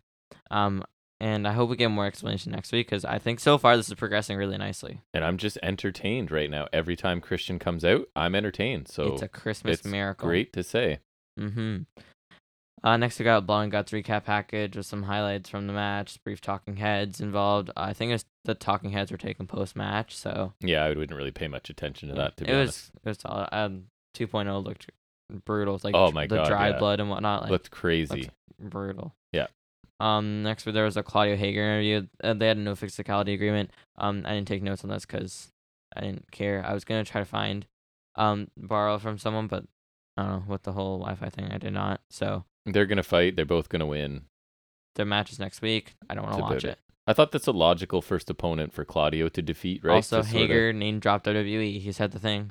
Yeah, I thought Claudio sounded good, and Hager didn't sound bad, which is about the nicest thing you can say about him. I thought, yeah, I thought Hager was okay by Hager standards, but he's never that great. I thought Claudio was solid. I liked Yeah, him. it was I, a thought, I didn't love Hager. solid little promo. Mhm. Quick build Um, to a match was that to get Claudio a win. Claudio's alright. Um, not a match I want. We'll see soon though. So. Yep. Yay! Real Americans implode. Yay! Uh-huh. As both of them are American, and you can't tell me otherwise. And wasn't that they were the group with what's his face, right? Zeb Colter. Zeb Colter, that's right. Yeah. Mhm. And that's we when the people. that's when Hager got caught with a car full of drugs, right? And Was got, it? Yeah, I think he was about to be pushed or whatever. And he- Really? yeah, I think that's what it was. Really? Yeah, man. What? Yeah, I, I don't know that. I have no idea what you're talking about. I'll, I'll look it up while you talk about the next match. Uh, next we go to Keith Lee and Swerve Strickland, who don't have a tag team name. I don't know what you're talking about. Uh, versus Butcher and Blade. Uh, Butcher had like um tassels on his boots, like the Young Bucks kind of thing, but like, did. black. He had like the like the horse. I don't know. It sound like like the cowboy. I don't know the tassels or whatever. Um, after Blade is shouting at Lee, he slaps Lee, and then Lee responds by dropping him with a headbutt. Tags out, and Blade tags out to Butcher. Uh, Swerve and Lee do a double team where Swerve is sitting on the top rope using his legs to hold Blade open for the double chop by Lee, which is kind of cool. Lee beals Blade onto Butcher. Um, we get a fireman's carry drop by Lee, and he kind of like he drops him right into the. He hits a rolling elbow, and uh, Swerve hits the spinning insecurity. I really love. I really love that combo. Um, Blade pulls Swerve in the way, so Lee accidentally hits Swerve with the pounce. Um, Butcher throws Swerve into a nasty knee from Blade, which was really Looked cool. really good, Actually, yeah. that looked awesome. Then Butcher followed with a big lariat. Blade got a two count off of that with Lee breaking the pin. In a frenzy, Swerve jumps off of Lee's stomach, who was laying down, hits Butcher with a house call. That kick I really like. It's cool. And then Lee and Swerve went with that Swerve Stomp Spirit Bomb combo, which looks awesome. It does. and so that was that was it was, that was a nice frenzy at the end. It Um, was. Next, we got um. There was a the post match promo after Team Taz came out. Um, Hobbs said they're really starting to piss them off. Asked if they think they'll allow them to come on to continue to disrespect them. Stark says uh, they've been really nice because they could have ended their careers on the mic online. They are levels ahead of Swerve and Lee. Starks is getting like really heated. He says they'll beat him right now. He says they want to talk about who is the best. And on basically on cue, the Bucks come out. Matt says Ricky might as well queued up their music for them. He says the tag division is on fire. And then let's not forget who's at the table. Uh, Nick says Team Taz and the Lee Swerve team, who shall remain nameless, uh, are good, and they had a great 4.5 star match at Double or Nothing, and that is an off night for the Bucks. That was a good they line. didn't win it, yeah, and the Bucks beat Jurassic Express weeks later. Valid. Um, Matt proposes another three way tag match uh, for the titles as FTR Chance Girl Ladder, coincidentally. hmm Um, and Nick says they're better than them in response. And then Matt makes the challenge for Fyter Fest next week. Um, what did you think of the match and also the promo? Solid TV tag match. I thought there was some communication issues early on, and not just between Swerve and Lee, like storyline wise, but actually. Uh, the final few minutes of this I thought were really entertaining, and they're sort of continuing to tease issues with Swerve and Lee. Promo wise, I thought Starks was fantastic. He got super fired up here. I thought he was really good. The Bucks made some good points in their douchey way, right? That line about the four and a half star match was pretty good. Um, I think I still feel like the other two teams, meaning the two involved in this match, need to be elevated a little bit to be further like to be legit contenders to the Bucks, but they're kind of on their way. Um, and I also don't love to nitpick heel fighting champions, right? To me, that's supposed to be a babyface gimmick, not like you're heels and you still want to fight everybody, right? Well, maybe the Bucks are so cocky they're just like, "Eh, I don't care. I guess. And it's the Bucks, so I will allow. It's not like it's Mandy Rose where I think she sucks. Right.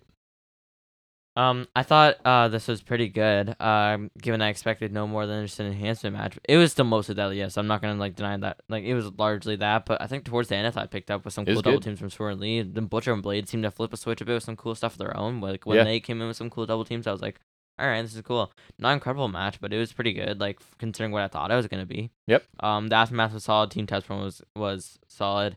I like when Starks was like he was just like losing his crap. I thought it was kind of funny. He was good. And like instantly, just the Bucks came out when Starks was mentioning the best. Like just like as soon as he said it, I thought that was kind of interesting. Um, while it has been very very common trope lately, I'm still interested in a three way match. Like they've been doing that. yeah, I'm not sick of them. I don't hate them. I'm them. not sick of them. I'm just like I'm kind of noticing like it was a new concept of Revolution. They did they then they did a Double Nothing. Then they technically Yes. did one at uh Forbidden Door. Now they're doing here. I'm not I'm not complaining because I think it I don't think it's getting tired yet. Um, I don't think it's getting old yet. Um, it's another great trio teams. I really like the crowd that we're we're chanting for FTR. I think it's like a nice tidbit to Mhm. build the feud. Like I, it's not like AEW's doing anything, but like that's showing like that there is gonna be money And there. I think they're sort of telling the Bucks like that's who you're supposed to be facing, right? Like stop taking all these lesser teams. Maybe that's why they're doing they're this too. like they're fighting champions to duck the major challengers. Right. That'd be cool. And what? So, Death Before Dishonor is at the end of July. Uh, if I had to guess, like early September is All Out. Oh, I think it's September 4th. Mhm. Um, so I think between those two shows, you can build FTR Agreed. Bucks, right? So I think then you still have time for FTR can retain against the Briscoes, then go into uh, All Out as triple champs, come out with four belts That'd be sweet. each. I think that'd be really cool. Um, I think I ha- I think they'll definitely get their own title match. Um, I hope it's at All Out. Um, but this should be a pretty good match. I agree. Triple Uh, or Nothing's an interesting name. so I've got my swagger update. You ready? oh, okay. WWE star Jack Swagger arrested on traffic and marijuana violations. This is February 20th, 2013. So where was the important part? Uh, da, da, da, da, da. Swagger, of course, returned to WWE earlier this month uh, after a lengthy hiatus and has quickly skyrocketed to the top of the company, fresh with a xenophobic gimmick and a kayfabe Uncle Zeb Colter who is dynamic on the mic. Blah blah blah blah blah. Right, what? like n- against any other basic cultures. That was the whole gimmick of that. Was he was basically a racist anti like immigrant. Oh, that's that was fun. their that was their gimmick. Wait, but- essentially Cesaro would be an immigrant. correct. That's why it was kind of interesting. So yes, he was basically being pushed, and then got caught with a car full of drugs and got de-pushed pretty quickly. I don't remember them pushing Swagger other than when he won Money in the Bank, No, they won were his title, and then lost his title pretty quick. because Colter was really really good and connecting, so they were sort of running with those guys a little bit. I remember 2013 he did challenge Del Rio for the world heavyweight title at um Mania, and then the night after Ziggler cashed in on Del Rio. Ooh, Del Rio's versus Swagger. Now that is a match you would love. Right. Absolutely. Uh, we should have that in AW. no thanks. hmm I think that'd be pretty awesome. You Yeah. would. No. Um, next we get House of Black promo. Um, I didn't take notes on this one again because Malachi Black is too difficult to take notes for. And he was basically my only notes were that he was also putting over Brody King, right? A little bit. And then Brody King steps forward out of the shadows at the end, which I Yeah. always like. They keep doing that and I like it Brody King time. didn't say anything here, but I thought that worked perfectly fine. Like I thought he looked really cool. Black always speaks well, sounds cool. I Yep, like that me here. too. Um, I think it should be a cool match. hmm Mm-hmm. Um, so next we get an Eddie Kingston promo in the ring. He said he starts Or congratulating.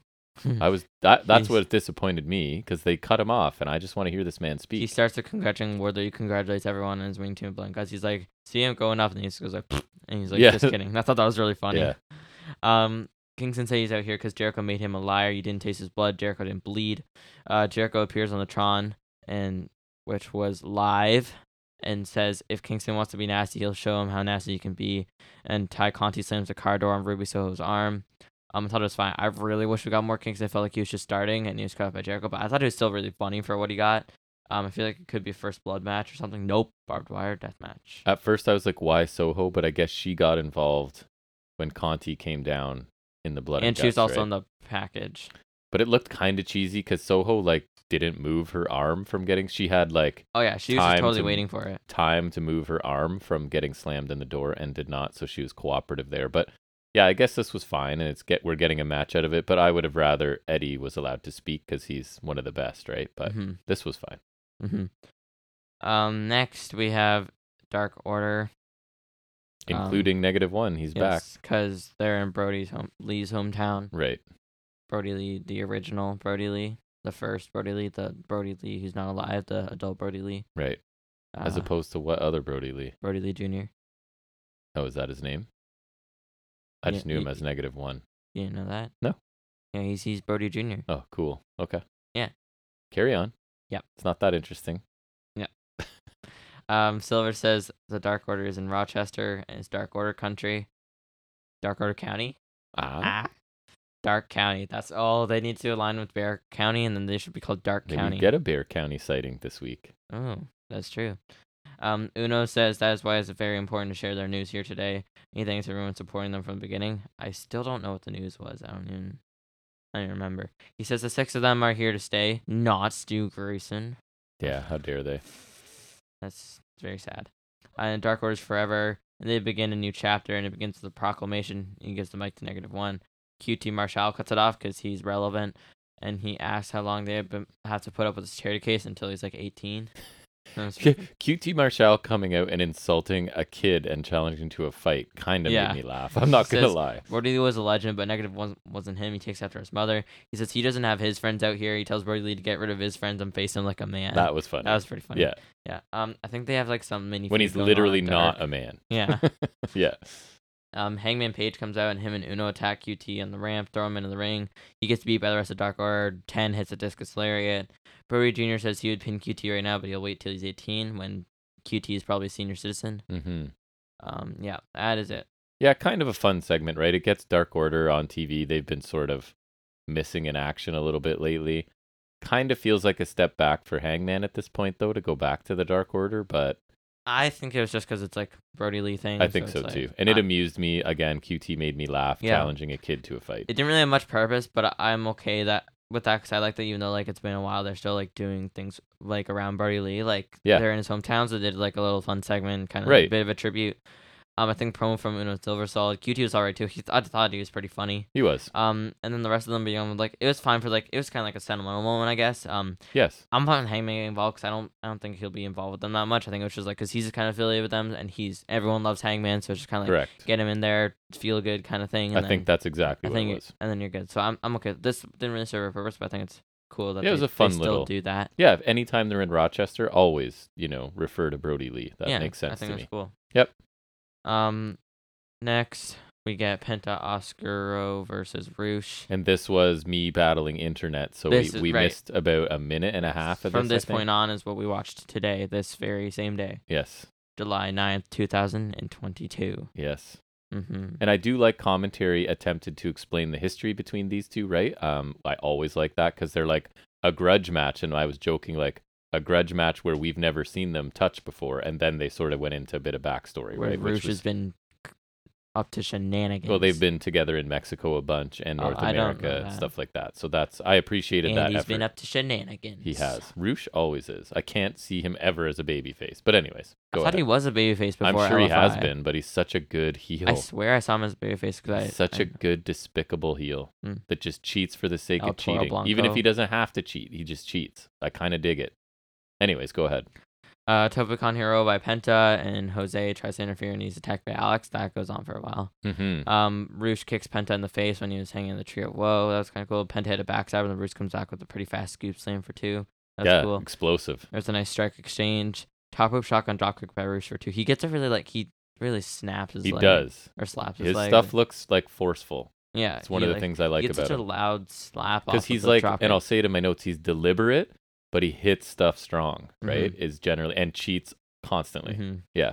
Uh, the finish comes when after some distraction from Andrade, Rush hits Penta with a low blow, then rips off his mask again Yeah. and rolls him up for the win with a small package. Yeah, I thought this was a good match. Uh, Rush telling the story of just being that heel that's gonna go after Penta's mask because that is the ultimate humiliation, right? And that's what Rush is all about is just being the heeliest of heels, and I really like it. The deliberate, hard hitting style, and just the My only willingness to, is that to cheat. the the mask taking is like getting a little Yeah, because like I he's done it now three times, twice to Penta, once to Fénix, and then also the Bucks have done that. Like I don't know, it's getting like a like it happens to Lucha Bros all the time. Like I don't know, I feel like like I I guess it's fine 'cause, like heel heel whatever. It's his like ultimate insult, right? It's getting a little yeah. much though. But a, a physical, intense match, I liked it. But I think there's no doubt that there's another gear these guys can find if it's a bigger, more important match for more stakes, right?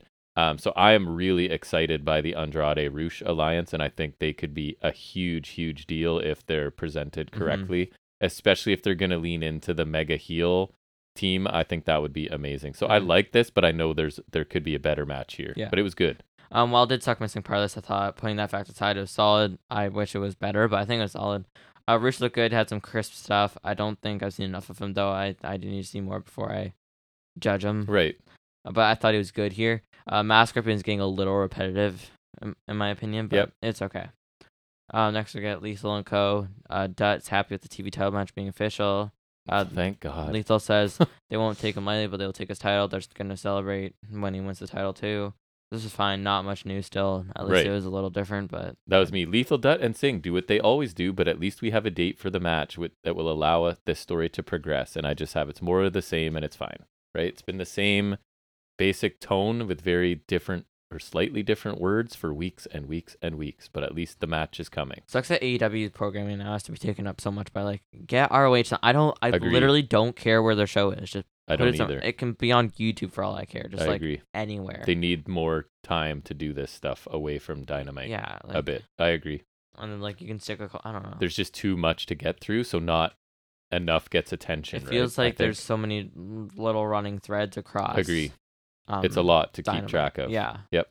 And then like, So then that forces them to do more stuff on internet stuff, which we're not watching, which annoys me when I'm which is where the to. Ring of Honor stuff should go. Right, I agree. hmm Yeah, they have to figure something out here.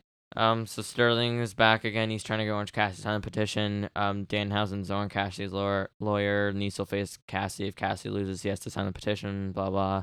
This was sm- short. I didn't really care. It was fine. Eh. Danhausen as a lawyer, I thought was kind of funny, right? And I like the fact that it annoyed Sterling so much. He sold that pretty well. So a simple way to make a match for Rampage was it? I assume, right? So yeah, I was fine with it. Sterling always does a good job. Danhausen, I'm fine with small, small doses of Danhausen, and I thought him as a lawyer was kind of amusing. Speaking of Danhausen, what happened to Hook? Uh, apparently, Hook is talking a lot now and speaking like cryptic promos, like Bray Wyatt. I think You I think- heard that. what? Either I dreamt it or I heard Like that. Bray somewhere. Wyatt? Well, just like speaking in riddles kind of deal. Yeah. I haven't seen He's it, like but dropped off the face of the earth. I, I probably all over the internet again. I don't know. I don't know where he is, but I anyway, haven't seen him since I heard about that golf cart thing on Rampage. right. Um, next week, Gunn Club and the Clean versus Ruffin It, which is Leon Ruffin, FK Leon Ruff. How is he like the namesake of a faction? That seems strange to me. I, I don't even know why they're a faction. This guy that they've spent zero time talking about. they're on Dark. right, of course. Leon Ruff and Bear Country. Those are not good enough to be a country. No, they are not. No. and Fuego del Sol. Right. Who I thought looked at first I was like, is that negative one? Because he's so small and he's in a mask, right? I'm like, oh, negative one's debuting tonight. Nice. but it wasn't. Could be Sammy Guevara. We don't know. True. Um, so there wasn't much. All I noted was Bones hitting a strike combo to Bronson. Uh, and then, then the finish comes when uh, Caster hits the mic drop. Austin had tagged in before he hit it though, Right. and then he steals the win. They're arguing after the Gunn Club attack the acclaimed. Billy Gunn throws them off and yells at his son. Then he turns around and attacks. Uh, the acclaimed hits a close clothesline to Caster and a famous to Bowen. So, yay! I thought this would have been way more interesting. And I thought that's where it was going if Billy Gunn was supporting the acclaimed over his own sons. Yeah. I thought that was kind of a cool route to go, Yes. but they didn't, right? So No. I, I don't know. Well, So clearly this was nothing about the match. It was about the breakup of this group. But for me, like, again, maybe it's been on the internet more, but they haven't established this group as a group, right? Or so the split wasn't that impactful for me. It's like we've got a group of low to mid carders that I rarely see as a group split up, other than I guess maybe does this make the acclaim baby faces? That's what we were wondering when we were watching it. yeah, right? that's what I was thinking, and I, I don't want that. So I don't see much point to this. Again, if Gunn had turned on his own kids and gone heel with the acclaimed, I think that would have been more interesting, but that's not the choice they made. So I don't really care about this, I guess, to say it best. What about you? yeah, I I don't I can't say I'm too invested. Like, I don't I don't I don't like the Gunns. They're I, And- they don't do much for me. I agree. Like, well, I don't really care. I thought I was far more interested in like I still wasn't super interested, but I thought it was more interesting if Billy was gonna gonna support the acclaimed over his own children. Yeah. Um, I thought that's at least something. and even if it's just like it turns out that he's faking it, right, to get the Gunn Club a win over the acclaimed, fine. Like the just I but then they just short circuited it. because this is like back to status quo now, right? Short circuited. yeah, I don't really get it. That I don't get it. I do not want babyface acclaimed either. That just doesn't sound interesting. That I- doesn't sound I appealing. to me. prefer almost everyone as heels, so I assume I'll prefer them as heels too. Yeah, it's not even that. It's not even that. It's just like their thing works so bad. Their act is not. Yeah, I agree. It's not like I don't want a babyface rap. I agree. I want a heel rap. Yes. Um, next we get a Miro promo. I summarized it, but basically he's coming after Black House of Black and Rage after what happened at Forbidden Door. Yep. Um, I missed most of this, like in notes. Um, so you can check it out if you want. What? Uh, but I thought it was solid. While I like him and Black, I don't really want this because it's a heel on heel feud that I Mhm. don't really feel like I don't think sense. Miro's a heel anymore I don't think. How is he a face? because people love him. I think that's that about doesn't- it. I don't. This does. This feel. This just like I don't. This doesn't feel like it works for me. Like I don't I, know. I really like this promo as always with Also, I Miro. don't think either of them should lose. That is fair. I don't know Where what do you, you do go? there. Yeah, I agree. That'd be like Wardlow facing someone who Right. shouldn't lose. Like, I don't like. I to me, whether I don't know what he is, Miro feels like a heel, and I don't see. I don't think him and Black mesh that well together, and I don't see. Like, I, someone has to lose, and I don't think either of them should lose. Yeah, that's a fair point. So I don't know what you do I think here. Miro's kind of in that tweener role, and they're like, "Well, the crowd's cheering for him, That's so let's okay, put him against heels, right?" I But- guess I don't know. I don't. I, there's some disconnect here. Agree a little bit. Match of the year contender next. hmm Oh yes, absolutely. Marina Shafir, aka Play, and Nyla Rose versus the affectionately nicknamed Thunderstorm. I will say I'm very happy Vicky is gone. I find Nyla way more interesting without her, and I Whoa, think you don't, you don't like the Vicious Vixens. vicious vix? How dare I you? So what's left? Is it just the Vic, the Vicious, or the Ooh. Vixen?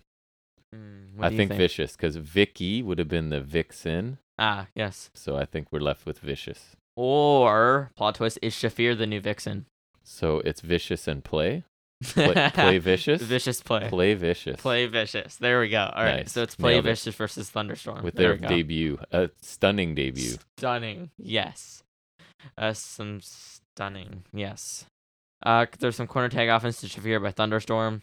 And listen, I will say, at least it makes it easy to note. some of it was too frequent. Like I noted, two punches, tag out, punch, chop, punch, tag out. Like a little bit too far of the quick tag. Judo throw tag out. in my opinion. Judo Uh, throw, yes.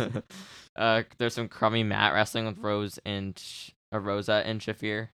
Um, Marina Shafir, dude. I, she sucks. I don't mean to be mean, but she's not good. She's just playing around. Yeah, exactly.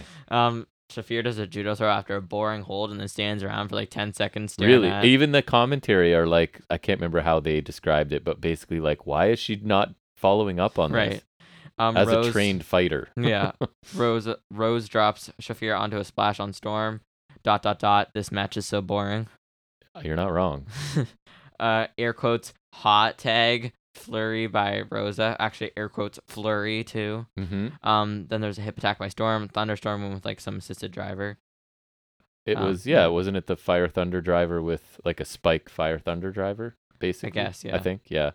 Um, I couldn't get into this match, and I think the crowd and you agreed with me. The crowd was not a lot of energy for this. They tried to cheer for Thunder Rosa, but they just were bored. I think. Um, too much Marina Shafir, right? And she does not impress me at all. I don't know what they think they saw in NXT that they wanted to sign and sort of present her as a killer, but I'm not seeing it.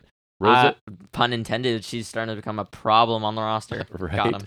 uh, Rosa and Storm didn't seem to have chemistry to me, and I this match was just kind of there. Um, I thought it was weird because Rosa and Storm don't have chemistry, and then like all of a sudden they just have a tag team name. They have merch. They had like they, Right. they did tag moves. Like they're just like this coherent tag team. I swear to God, if they bring in tag titles, I will punch They someone. I I would have preferred that Nyla, who I like, dominate here a bit, and then Shafir take the fall, because I didn't see much out of Nyla here, and I think she's good, right? So I yeah. So I thought Shafir looked really bad. she's not good. Um, this was super bad. It was so slow and so boring. Like, what happened that I remember? and this is our women's match. I this week, remember right? judo throw. That is what I remember. Right. Um, I think I can confidently say Shafir is very bad. She's so slow. Aside from judo throws, doesn't seem like she knows how to do a whole lot. Um, I wouldn't even say she has great strikes, and she's an, M- an MMA person. And y- your Um, whole gimmick is you're this dominant killer, and you don't dominate and you don't win. Right. So it's a bit of a disconnect. Nyla Rose looked worse than she usually does. She was slow. She didn't really do much. Rosa didn't look that great either. The only one who didn't look horrible was Storm, and even then she didn't look great either. and for you to say that, yeah, that must be really something, bad. Yeah. right? Um, this match is not good at all. This is your women's match of the week. Woo! I know, not good, not good. Next, we have a Cargill promo. Um, Cargill asked what the hell that was last week, referring to Leila Grey. Leila Grey, Hall of Famer. Hathaway says that they can have an interim champion, they can have an interim baddie. He brings in none other than Leila Grey. yep. Uh, he says three on two is better than two on two. Says trust the process, and Cargill says like basically like it's like This better things where work like- out yeah, or it's like something. it's his ass or whatever. Like he's sticking his neck out for it.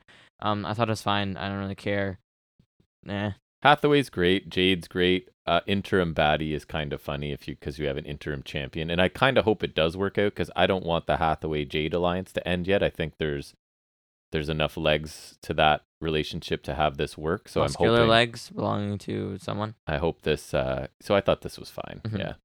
Next we get a Daniel Garcia promo because that's what I wanted. Oof. He was in a hurry to get through this one. My God. I just felt like he spoke so like he got nervous and just spoke so fast that I like I hate the lost, way he's like he's like he's like I lost I track hate, of I some hate- of it. I don't even know what he does, but like the way he like his mannerisms when he's talking, like the way he like moves. I hate it. and he's like, call me a technician or call me a sports entertainer. Well, dude, those are two like diametrically opposed things, right? So which Polar opposites. which is it? Anyway, sorry, Mhm. Ed. He says last week on Dark he stood over Yuta, held the pure title. Yuta can do anything. Sure, if you say so. Um, he says Yuta isn't fooling anyone. He isn't afraid of him. He is the best. He challenges Yuta to a match for the ROH Pure Title Death Before Dishonor. It was okay. Something about like the way he talks and his mannerisms I don't like. Yes. Like he's, just like I don't know. He, Doesn't sound super like him. comfortable. No, it just sounds weird, and, And I I don't felt like it. It this- looks weird too. I felt this one was really rushed and pretty generic content, right? But I don't know. They got to give this guy a chance because he could still improve on the mic. I'm interested in the match, but I thought this was just okay. hmm Um. Yeah. So then we get another Ring of Honor related one. We have one from FTR. Um. Cash talks about how they have three titles now. No match took more out of them than the one they won the ROH tag titles. I don't know. I think Dax Harwood's shoulder would beg to differ. Right.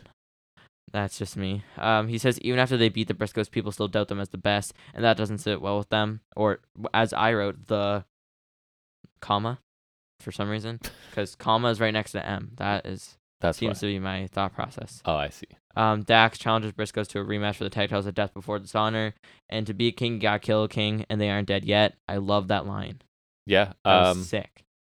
good promo. I like that they now sort of. It seems to be the routine is let Cash speak and he's solid, and then let Dax speak because Like he's let him kind of close it. He's really good. yeah, So I I like it was pretty simple and straightforward, so I liked it, and should be one hell of a rematch. That's yeah. You, again, your rematch of my par- probable match of the year so far. Yeah, I'm all in for it. I So, thought Dax's last line was pretty sick. these guys are just super consistent, right? Yes. On the mic, in the ring, you just know what you're gonna get and it's great at all times, Yeah. and it's very good. Yep. I think it's like it's kind of like a twist on the Ric Flair thing. Yeah. to be a man, you gotta. Yep. You gotta, to be the main gotta be. I like. I like it. It was good. Um, next we get to our main event, which is Jon Moxley versus Brody King. Not using Malachi Black's team because he's a dumb loser. Um, for Brody the AEW King has slimmed down World a lot, man. He looks he's in really good shape for him. This is not news, but he is so tattooed. It He is. is I don't know how someone does that. He It is is a incredible. very scary looking fellow, He is. Yes. right? Like if you ran into that guy like somewhere, you'd be like, Imagine seeing that guy on the beach. right? Like Oh, he's an dude. intimidating looking dude. He is. It'd be interesting to meet him because, like, like even just like Probably a lovely man. Yeah, but you just like right off the bat, you just be like, you can't help but be like a little intimidated. Like, yeah. Every square inch of his body is tattooed he pretty is much. so tattooed. It is incredible. Yeah. like especially like his stomach, the, like the amount of like skin that is not covered is like it is insane. He's like a- I like he's got a good look for sure. Malachi Black has a lot, but like Brody King is like next level. and when he comes insane. out in the mask and everything, he looks terrifying. He's got a cool look. Yeah, he does. I, I, it's awesome. He's he's he has quite the look. He does. Um, now on to the actual match, not just talking about aesthetic. Yeah, Um. Oh, speaking of, Mox was wearing camo, he was. gray camo. Yep. White camo, gray, white camo. One of those. gray. Something like that. Something that isn't really color. Also, he had a belt, True. which may surprise you as this is for said belt. It is. Um, that is me staying off topic. You are. Uh, strike exchange until King hits a couple nasty forearms, just lays into him with those. I tell you, his forearms because I was watching Ring of Honor. Him and Shane Taylor's forearms. I don't know what he's doing, but he's doing it right. He's. It doesn't even look like he's just like putting a lot of force they into him. It just looks like Yeah. it just looks like he collides with them good. Like it doesn't even look like he's just like wailing on him. It's just like it for whatever reason it connects like absolutely solid. For sure. Um, King backdrops Mox on the floor at the edge of the ramp. Um, there's a strike exchange. Mox on the ropes. Mox runs the ropes. Gets caught with a black hole slam for two. Bossman slam. That's dumb. Um, King misses a cannonball in the corner, so kind of cool. Just the way like he he like. I feel like the way Kevin Owens does it, it's like he's like rolling into the corner. Right. You know what I mean? And then like I feel like Brody King he like kind of jumps in the turnbuckles Launches a bit, like himself because the way like he missed, he like hits the turnbuckles and then kind of lands on Yes. the ground. It's like um, he just he, he absolutely collides with it. Um, King sits atop the turnbuckles and he lifts Mox and sleeper, so he's like holding him by the head like Yep. in a sleeper, which is really cool. He drops him in positions to hit a cannonball, so he he connects for two. Um, then the hammer and the anvil elbows by Mox. He transitions into a sleeper hold. King falls back to break it, but then Mox grabs back on, kind of latches back on like a leech or something. um, and then Mox transitions that into the bulldog choke and eventually gets the win with that. Yeah, um, I thought this was a solid, uh, deliberately paced, like hard hitting match, right? That's which is what you're going to expect between these th- two. So, um, I'm happy Brody King got a bit of a spotlight because I've liked him for quite a while, and I did like this match. I don't think it was a top notch main event, still a little bit below some of the hot main events we've It had. It didn't particularly feel a ton like a main event. No. And the pace was not super fast, right? Yeah. Which is understandable with these two guys. So I thought it was a good match, but not like a top tier main event. But again, happy that people see Brody King in a big spot, sort yeah, of in a singles like match. a 'cause he's cool. moderate, um, a moderate version of what they did for Kyle O'Reilly, Right. Before Forbidden Door, Right. So that was the last we've seen of Kyle O'Reilly. Yeah, so a good but not great match, I thought, for a main event. I miss Kyle O'Reilly.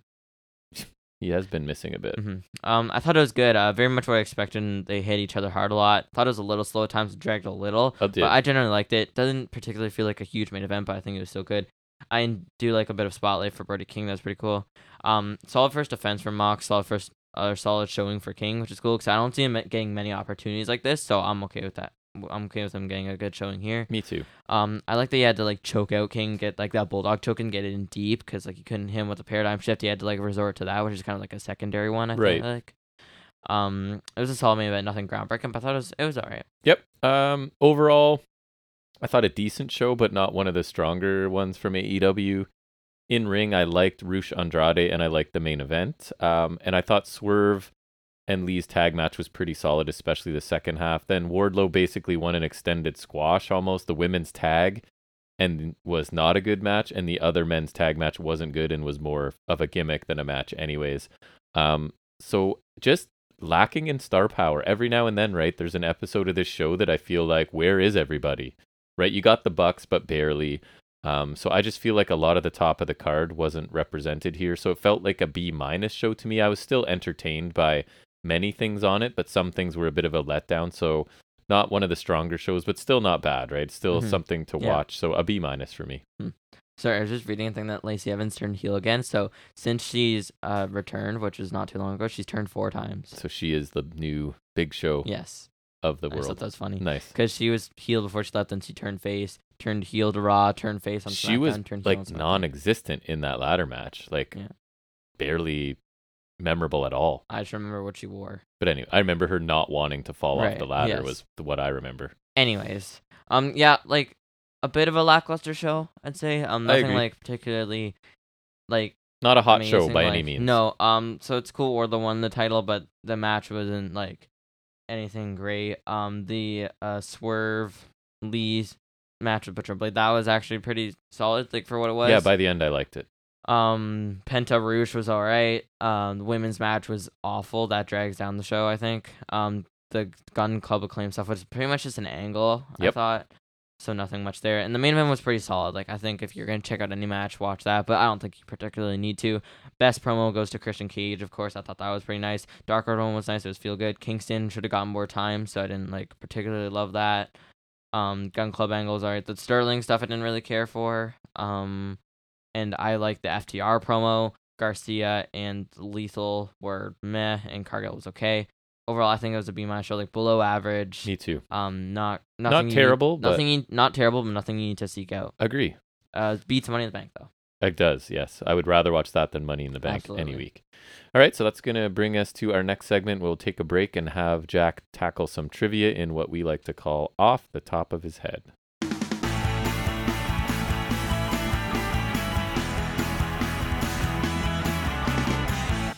All right, so this week for trivia, I sort of went back to making it myself, um, pulling from some article about 50 interesting facts or something about wrestling. So I made some questions out of that.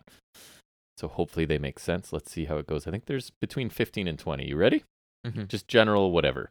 The first wrestler, this is a tough one. I thought this was interesting though. The first wrestler to win a main event at WrestleMania with an age lower than the number of the WrestleMania. Do you know what I mean? Yeah. So like if it's WrestleMania 32, you won you're younger than that okay, because the main think. eventers tend to be old. let me think. Go ahead. Think for a minute. Um, I didn't write down which mania it was either, so I apologize, but I do have the link. Maybe I'll go back to it. hmm, let me think. Uh, So if a relatively young-ish main event win is what you're looking for. I can give you the WrestleMania if you need to. no. Um, I want to try to. I want. I don't know. I'm thinking. It would it be Lynch? It's not. It is a male. I'll give you that. Rollins? Correct. What year? 31? And what year was that? 2015. It actually doesn't say, but I imagine you're right. But he is the correct answer. Yes. Okay, I was thinking. So, so what? He was like. Oh, he was young then. Damn. Yeah. Right. How old would he have been then? I don't know. Um, let me see. I'm looking right now. Uh, Seth Rollins is the first wrestler to win a main event at WrestleMania with an age lower than the number of the WrestleMania. He's 36 right now, so that would have been like two, seven years ago. Right. He would have been 29. Damn. There you go. Really? Wow. See, you're learning stuff from my trivia. I thought he was older. Damn. Cool. Uh, which WrestleMania did not feature a traditional male singles match? 2000. Yes. 16. Yeah, correct. Or WrestleMania 16, WrestleMania 2000. correct. Yeah. Which wrestling and so why was that? What was? Tell me the details of that mania. Only singles match was, I think, Terry Reynolds versus the Cat. And something, everything or- else was- Or Terry Tori versus the Cat or something. Everything else. Like, so the main event was uh, a four. Even the main event was a four. It was Foley, Big Show, Rock, Triple H, Interesting. uh, McMahon in every corner. Oh yes, that makes sense. Uh, there's a triangle ladder match on that one. There's a hardcore scramble, um, stuff like that. cool. I think there's a two or three falls, uh, three way. It was like when Angle was Euro Continental Champion. He was against Benoit and Jericho, Right. and each fall was for one of his titles, and he lost both of the titles by the Chris's pinning each other. That's a great group of wrestlers right there. hmm Uh, which wrestling event saw the largest live attendance, with many likely being forced to attend in wrestling history? You should. Mania 32, No, 33. no. Think about something we watched on a different wrestling special.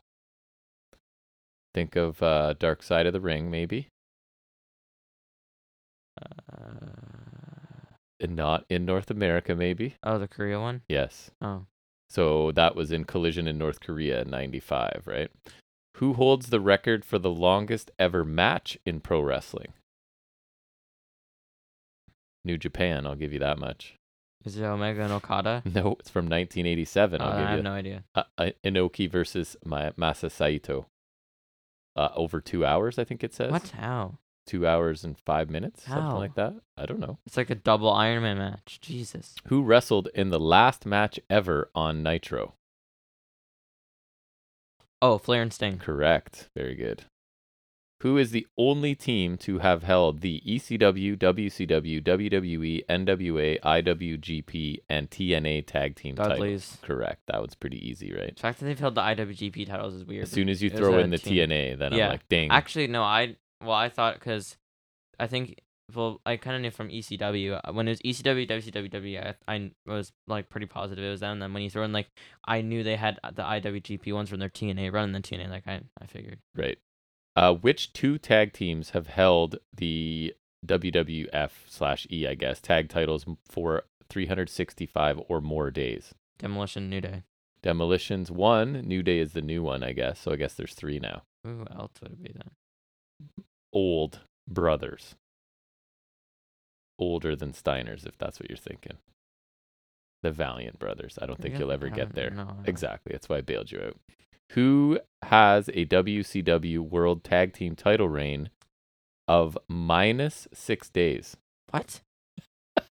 Tell me. I'm I'm I'm, Right? I'm interested. So, see if we can figure this out. So, due to a show that was taped on February 18th, 91, Okay. The Freebirds were filmed dropping the belts that they hadn't even won yet to the Steiners on WCW Pro.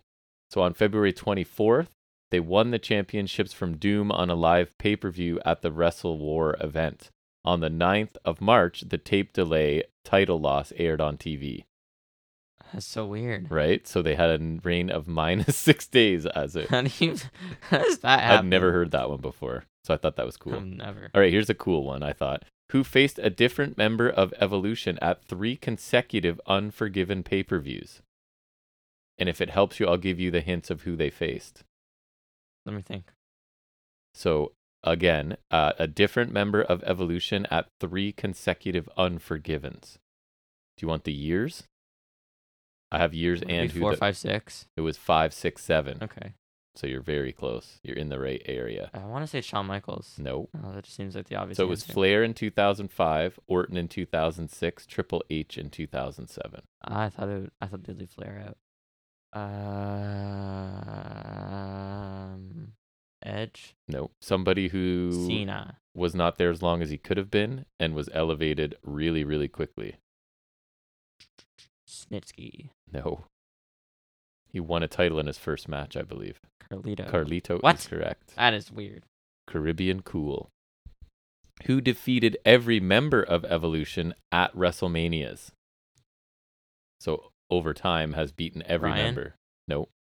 He- So it's okay. from Mania 18. Undertaker. Correct. Oh, that just makes sense. Mania 18, 21, 23, 27, and 28. He did Triple H thrice, and then the rest of them once each, so that would be six. Right. Sheamus once worked as a bodyguard for what rock star? Ozzy Osbourne. No, Bono of why. U2, who I don't even know if you know who that is. Brodus Bono. Bono, yeah. Oh yeah, you, we no, that was in uh Family Guy or whatever. Brodus Clay once worked as a bodyguard for which hip hop star? No clue. Kid Rock. Think of somebody who's affiliated with WWE. There you go. Wrestling hip hop guy. Who was the first performer in WWE history? I didn't even know this to have a different entrance and exit theme. The Fiend. No, I know who he did. so though he wasn't the first. Similar kind of Waylon Mercy. gimmick, I guess. No, Taker. no. Kane. One of Taker's big feuds, though. Naked Mideon. No. The only person, the only person to be in the same Undertaker. the same Royal Rumble three times. Oh, Foley. Correct. What he did? Mankind did. I guess I don't know. Really? It says Foley. It doesn't say Mankind, so I'm not. I assume it's sure. Mankind because Mankind feuded with Taker. I think so too. Uh, That's weird. this was interesting to me. Which wrestler successfully sued Jay Z for using his hand sign? Cena. No. Who has a very famous WCW hand sign gesture? Oh, NWO. Nash. No. Hall. No. Someone. Babyface. Oh, DDP. Correct. I was gonna say with the move better than Successfully. the It's better not. than the RKO. Orton does better. Who is the only wrestler to to appear in video games from WWE, UFC, and NFL? Lesnar. Correct. Godoy. Correct. Who's the only wrestler to win the IWGP, TNA, WWE, and NWA world titles? Styles. Correct. Who was the fastest? Last question. Who was the fastest to become a WWE Triple Crown champion? Stop. No. It was an eight month span. Do you want to know Angle. the? Nope. I can give you details of the titles if you want. Sure. World Heavyweight title on June 30th, 2008. Tag team titles with Kofi Kingston in 2008. Correct. IC title January 2009. CM Punk is correct. As soon as you said tag titles to Kofi Kingston. Some weird questions in there, eh? Yeah. I like some of those. Uh, that was good. Stumped you on some. All right, I, so I think Cadaddle is the most accurate, but Kedaddle was a joke, but it was fun for some of the wrong reasons. But yeah. All right, so let's uh, switch back to talking about wrestling, and we'll take a look at what's becoming increasingly a bit of a chore. Would you agree? Yeah. And that is this week's NXT UK.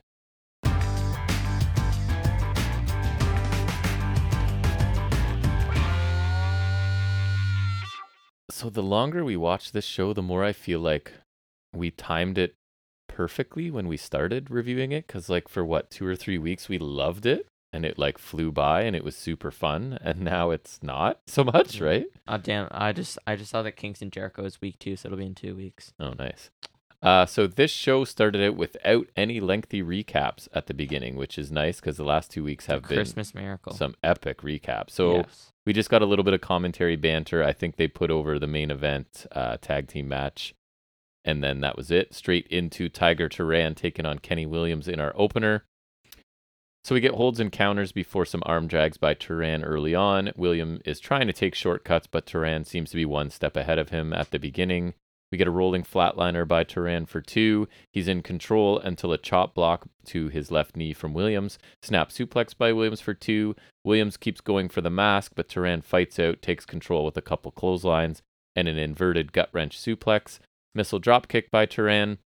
Williams then gets his knees up on a senton to steal the momentum back. He takes the time to taunt Tiger Turan and says he knows it's Amir Jordan, as we all do, and commentary even we seem- have for some time. seem to comment on. But he gets caught with a roll up here and loses the match. Williams is furious, attacks Turan after the match, hits his, what is it, the forward DDT, like the original Dirty Deeds, right? oh Um, yeah, yes. Before pulling off Tiger Turan's mask to reveal another mask. Crappy looking black mask. Just a straight up black mask. Um, I don't know. The match was okay. The finish I didn't really like. The aftermath just means that this is going to continue, right? So I, I don't know. I don't yeah, know, man. the match wasn't really anything, and we didn't really get anywhere. So we didn't like really accomplish anything new. So I'm not a huge fan. I guess it's supposed to be we all know who it is, but it's frustrating Williams because he can't confirm that it's him. it's like um Kevin Owens trying to prove that Ezekiel is right. Elias. I think you're right. Except that's dumber. I think. but I'm not enjoying Williams' frustration that much, right? Like I, I don't know. Like I like Kenny Williams, but there's is there a storyline on this in this company to uh, NXT UK that you're really enjoying right now? not really. Me either. I don't know, man. It's I can't tough. think of any. Uh, we get highlights of Briggs and Jensen taking the NXT UK tag titles to 2.0. Where they did very important stuff with it. and Pretty Deadly have taken exception to this, uh, and they, I guess, we're heading towards a match between Pretty Deadly and Briggs and Jensen. So I don't know. Does that mean Pretty Deadly win it and they come back to UK? Hell no, So I don't understand what's going on. But anyways, that will not happen because that would just that would be good. Uh, from last week, Trent Seven is sent out of the building by security, and as he's sort of being walked out, Sam Gradwell passes by, calls Seven the dirt worst, and Seven responds by calling Gra- uh, Gradwell a jobber before walking away, which isn't nice, right? That's Um, not very polite. I think Seven's doing a fine job as a heel here, and obviously this is his next heel victory. Sounds like will be over Gradwell, since that's kind of Gradwell's role in this company, right? Is to be present but never win, basically. Right. Ever since Um, the Kenny Williams, ever since the Kenny Williams feud. Because obviously we're building to Bate Seven, as Seven keeps saying Bate's not coming back, he's done, blah blah blah. But I don't know. So I, this was something that happened. Yeah, it was all right, I guess. Yeah. Uh, Oliver Carter is working out. Die Familie approach him again, and they sort of want his response to their constant recruitment. Uh, Carter says that he'll run through all of them, and it, it looks like he's going to start with Teoman, even though Rohan Raja sort of volunteered himself first. Teoman sort of stepped in and said that he'll be the one to take on Carter first. So, I mean, to be fair, they've had to shift on the fly from Ashton Smith being hurt unexpectedly, right? And this is what they're choosing to do with Oliver Yeah. Carter, but it's sort of awkward because it's one guy against a faction. So I, I don't know. It'll be okay. I guess he's running the gauntlet, which is fine, but I'm not. I like Teoman and I like interested Carter, so that match could be good, I guess. But again, the stories are just not compelling at all right now. I find in this. Yeah, and it's like, and I, I mean, I guess like the the better part of it is like it's not like me and Ross were like, I- like I'm not particularly interested in these, but I'm also like not like against him. It's just kind of there, and I'm just like Agree. I'm just disinterested. I agree. It's like only an hour, so we get through it quickly, but it's not like keeping my interest really. Right. Um, next match, we get Josh Morrell who hurt himself in his last match. He was looking pretty good and then got hurt his shoulder, I think it was. It's heavily taped for this one. So he's taking on Primate, who's now all alone, it seems, right? So Morrell takes control early with his quickness and agility. Uh, Primate hits a German off the second rope. Big back body drop by Primate for a two count. Low bridge sends Primate to the floor. Morrell hits a Fosbury flop out to the floor. Um, he misses a 450 and Primate hits a running back elbow. We eventually get a slingshot code red by Josh Morrell, and he picks up the somewhat surprising win here. Although I felt like he kind of might get the win because he was getting a lot in the match. I forget who it was against his last match before he got injured. It was Turan. It was. Turan. So now don't get crazy. I'm not comparing him to this person, but he reminds me, I think he has a ton of potential. Reminds me of a really young, inexperienced AJ Styles in terms of the way he moves around the ring and the stuff that he can do, right? Um, and you're squinting at me like, how dare I? And I said, don't get mad. Uh, he's, sure. he's really athletic. He's strong. He's fast. Uh, I'm kind of glad they're. I I wrote punching him a bit, but I meant pushing him a bit. Um, I'm just interested in something new on this show right now. Like I need something to get interested in. So he has no character or story right now, um, but they can work on that. I think he looks interesting in the ring. He's super athletic, so I'm okay with them trying something new. This match wasn't amazing for sure, but it's just to get this kid a win. I guess. What did you think of it? um. Yeah, I thought it was okay. I mean, I, like they were saying, like this is what- like they're he's gonna like they were saying um I'm trying yeah. Words are hard, Uh, Primate was gonna like show us like what happens when he's unshackled or whatever. and he lost immediately. this is what he lost like a job or this is what's and I do happen. like primates like intensity and stuff, right? But yeah, but he this was is, that's what's gonna happen when he when he um Is is, unshackled. yes. Yeah, I wonder what happened to T Bone because it sounded like they kind of betrayed um they kind of betrayed um Dennis. Dennis together. So Yeah, I thought, don't know. I He's was thought- gone. I was under the impression they would stay tag team, but Uh, guess not. Earlier this week, Blair Davenport was rude to an interviewer until Amale walks up uh, and asks Davenport, asks her about saying there's she's there to crush hope, right? Because she said that in her promo last week, which Amale thinks is a shot at her because she's known as the French Hope, which is exactly what we predicted and knew where this was going. So Davenport says something rude to her and walks away. And then Stevie Turner is there, right? And she says something to Amale and Amale is in a bad mood because of Davenport, so she ends up challenging Turner to a match, which is what we're gonna get. which seems like their cheap way of like having a warm up match A when hundred when when Davenport's not affiliated with anyone. Because if you're going Satomura, boom, Millie. You're right. They just like, oh, Stevie Turner walk through this scene, and I swear they've done this before with Stevie Yeah. Turner. it's I can't keep them all apart, man. She is blonde mid Carter number seven, There's so many. right? Um, Dragunov promo to remind us that there is talent on this show, and they do actually have a champion, despite him never defending or never having anyone worthy of defending. I would suggest. hmm right? So he lists people he's beaten. We see footage of him training. He'll fight someone he's never faced before, and it's anticlimactic Wolfgang. Yeah, I was like, really? This is what I mean. A tiny roster where they've built nobody, right? So You can even like do like Trent Seven and then like have Tyler Bate return in that match. Like honestly, I would take that. uh, yeah, this rather. is. So he tries to put Wolfgang over here as a lion before ending "Long live the czar." I guess is his catchphrase. So sure, I miss Dragon. I'd like Dragunov, but I honestly, like I'm- Dragunov a lot, but like, I- what's I- he? Just, I'm trying to care, and it's like, what else? What's really been going on lately? he's just kind of wasting away at this point, right? So there's no like anyways, there's he's just nobody on the horizon for him that's realistic, I don't think. Devlin should have won. Right. Sorry, who? JD, whatever his last name is. McDonagh? I said it. I, I, think don't. so, yeah. It's spelled weird. Our next big match is Tate Mayfairs taking on Trent Seven. So this is, I think, Seven's heel singles debut since he turned on Bates. So we get a recap of Seven attacking a fan last week, but they don't actually show the attack because they want it to look like it's real. Like we can't show footage of a wrestler beating on a fan. So sure. Mhm. Um, we get a boot and clubbing blows by seven to start. DDT by seven after being outside the ring for a little bit. Seven then toys with Mayfairs, lands chops and hard Irish whips. He's just kind of deliberately um, working over this kid. Flurry by Mayfairs finally, but a back fist and a seven star lariat by Trent Seven for the win in a quick match here. He continues the attack after the match, applies a figure seven before good old Sam Gradwell Figure runs out. seven. Yeah, runs out to make the save as Trent escapes to the floor in classic heel fashion. Again, this match was just designed to show us heel Trent Seven. He's vicious, he's cruel, he'll beat people after the match, etc., etc. Mayfairs really got next to nothing and was just asked to take a beating, so it was fine. Like we're just representing uh, Trent Seven as a heel to us in this little match, Mhm. I guess. Nothing special though. Mhm. Thoughts? It was it was fine. It was yeah, Enhancement, squash right? match. Yeah, Like, was, another- I'm nothing really interesting. Like, and I, I don't really care. Like, Yep. This Yeah. seems to be the problem of this show right now. it's like um retro Raw when it was an hour, and they said like they packed it with squash matches. and, Yes. like Well, I mean, there is a devastating main event though, so. so at least there's that. uh, we then get a back and forth package with Noam Dar and Mark Coffey ahead of their uh, Heritage Cup match.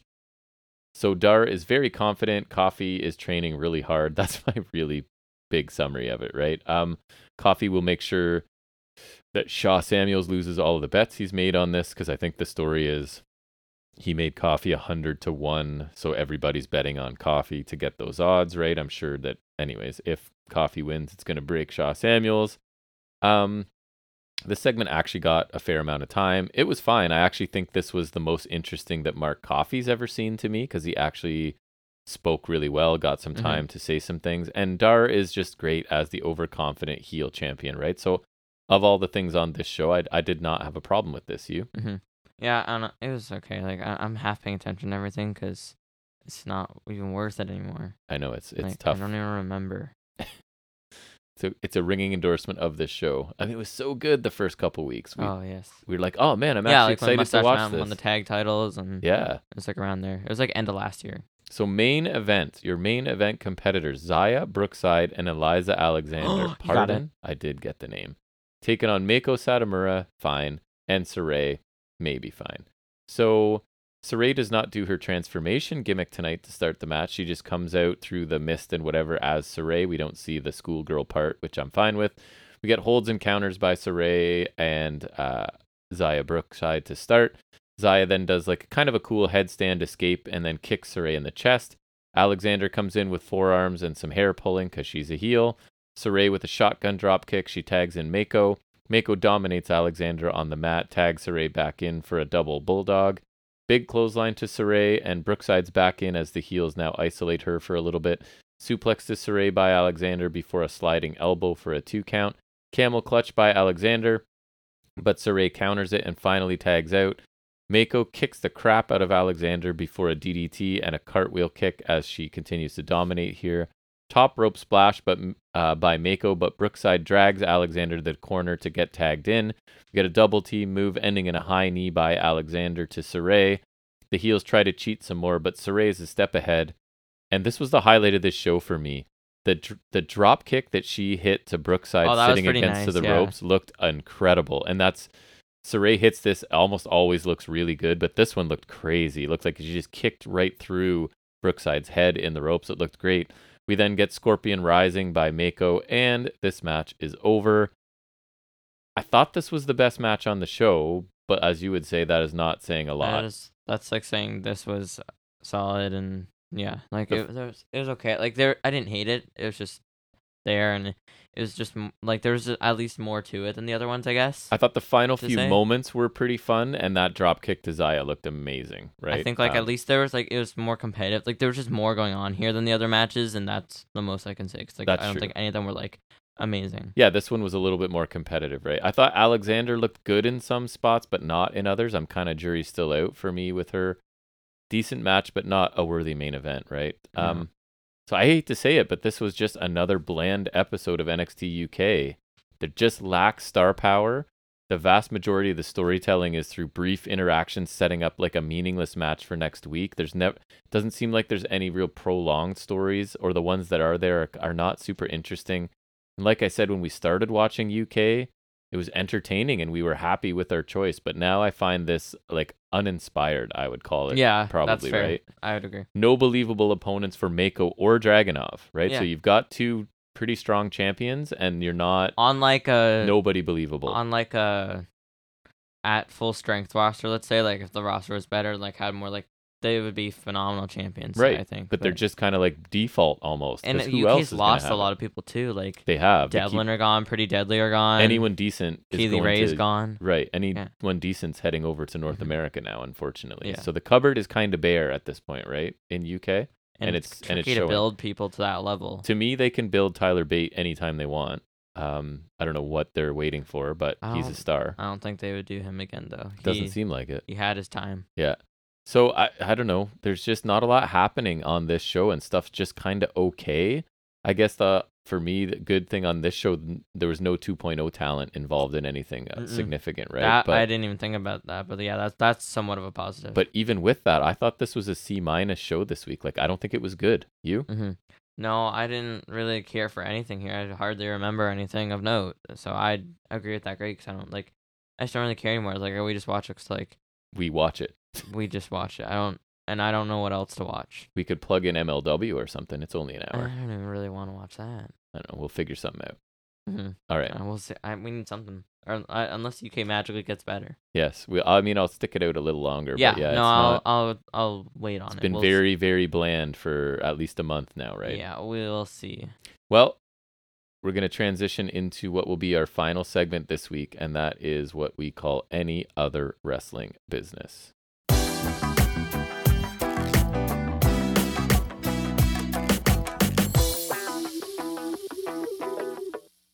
All right, so the only thing I really wanted to talk about here was uh, NXT 2.0 Great American No. Bash. You're refusing. So I've shut down my NXT 2.0 viewing unless it's a pay per view or sorry premium live event or a special episode, and which Even then, that's incredibly dumb of you. which in theory this was a special episode, right? So the night started, and this is the only thing you saw. What a pool party hosted by Briggs, Jensen, and Fallon Henley, and it was basically Well, full. the NXT UK Tag Team Champions. Okay. it was basically full of all the talent that are not on this card doing various things, right? I don't really want to get into it, was too much. It was like fun-ish. I don't know. It didn't really bother me. It's like the it feels like the old Bash at the Beach kind of silly promos and segments No, and stuff not.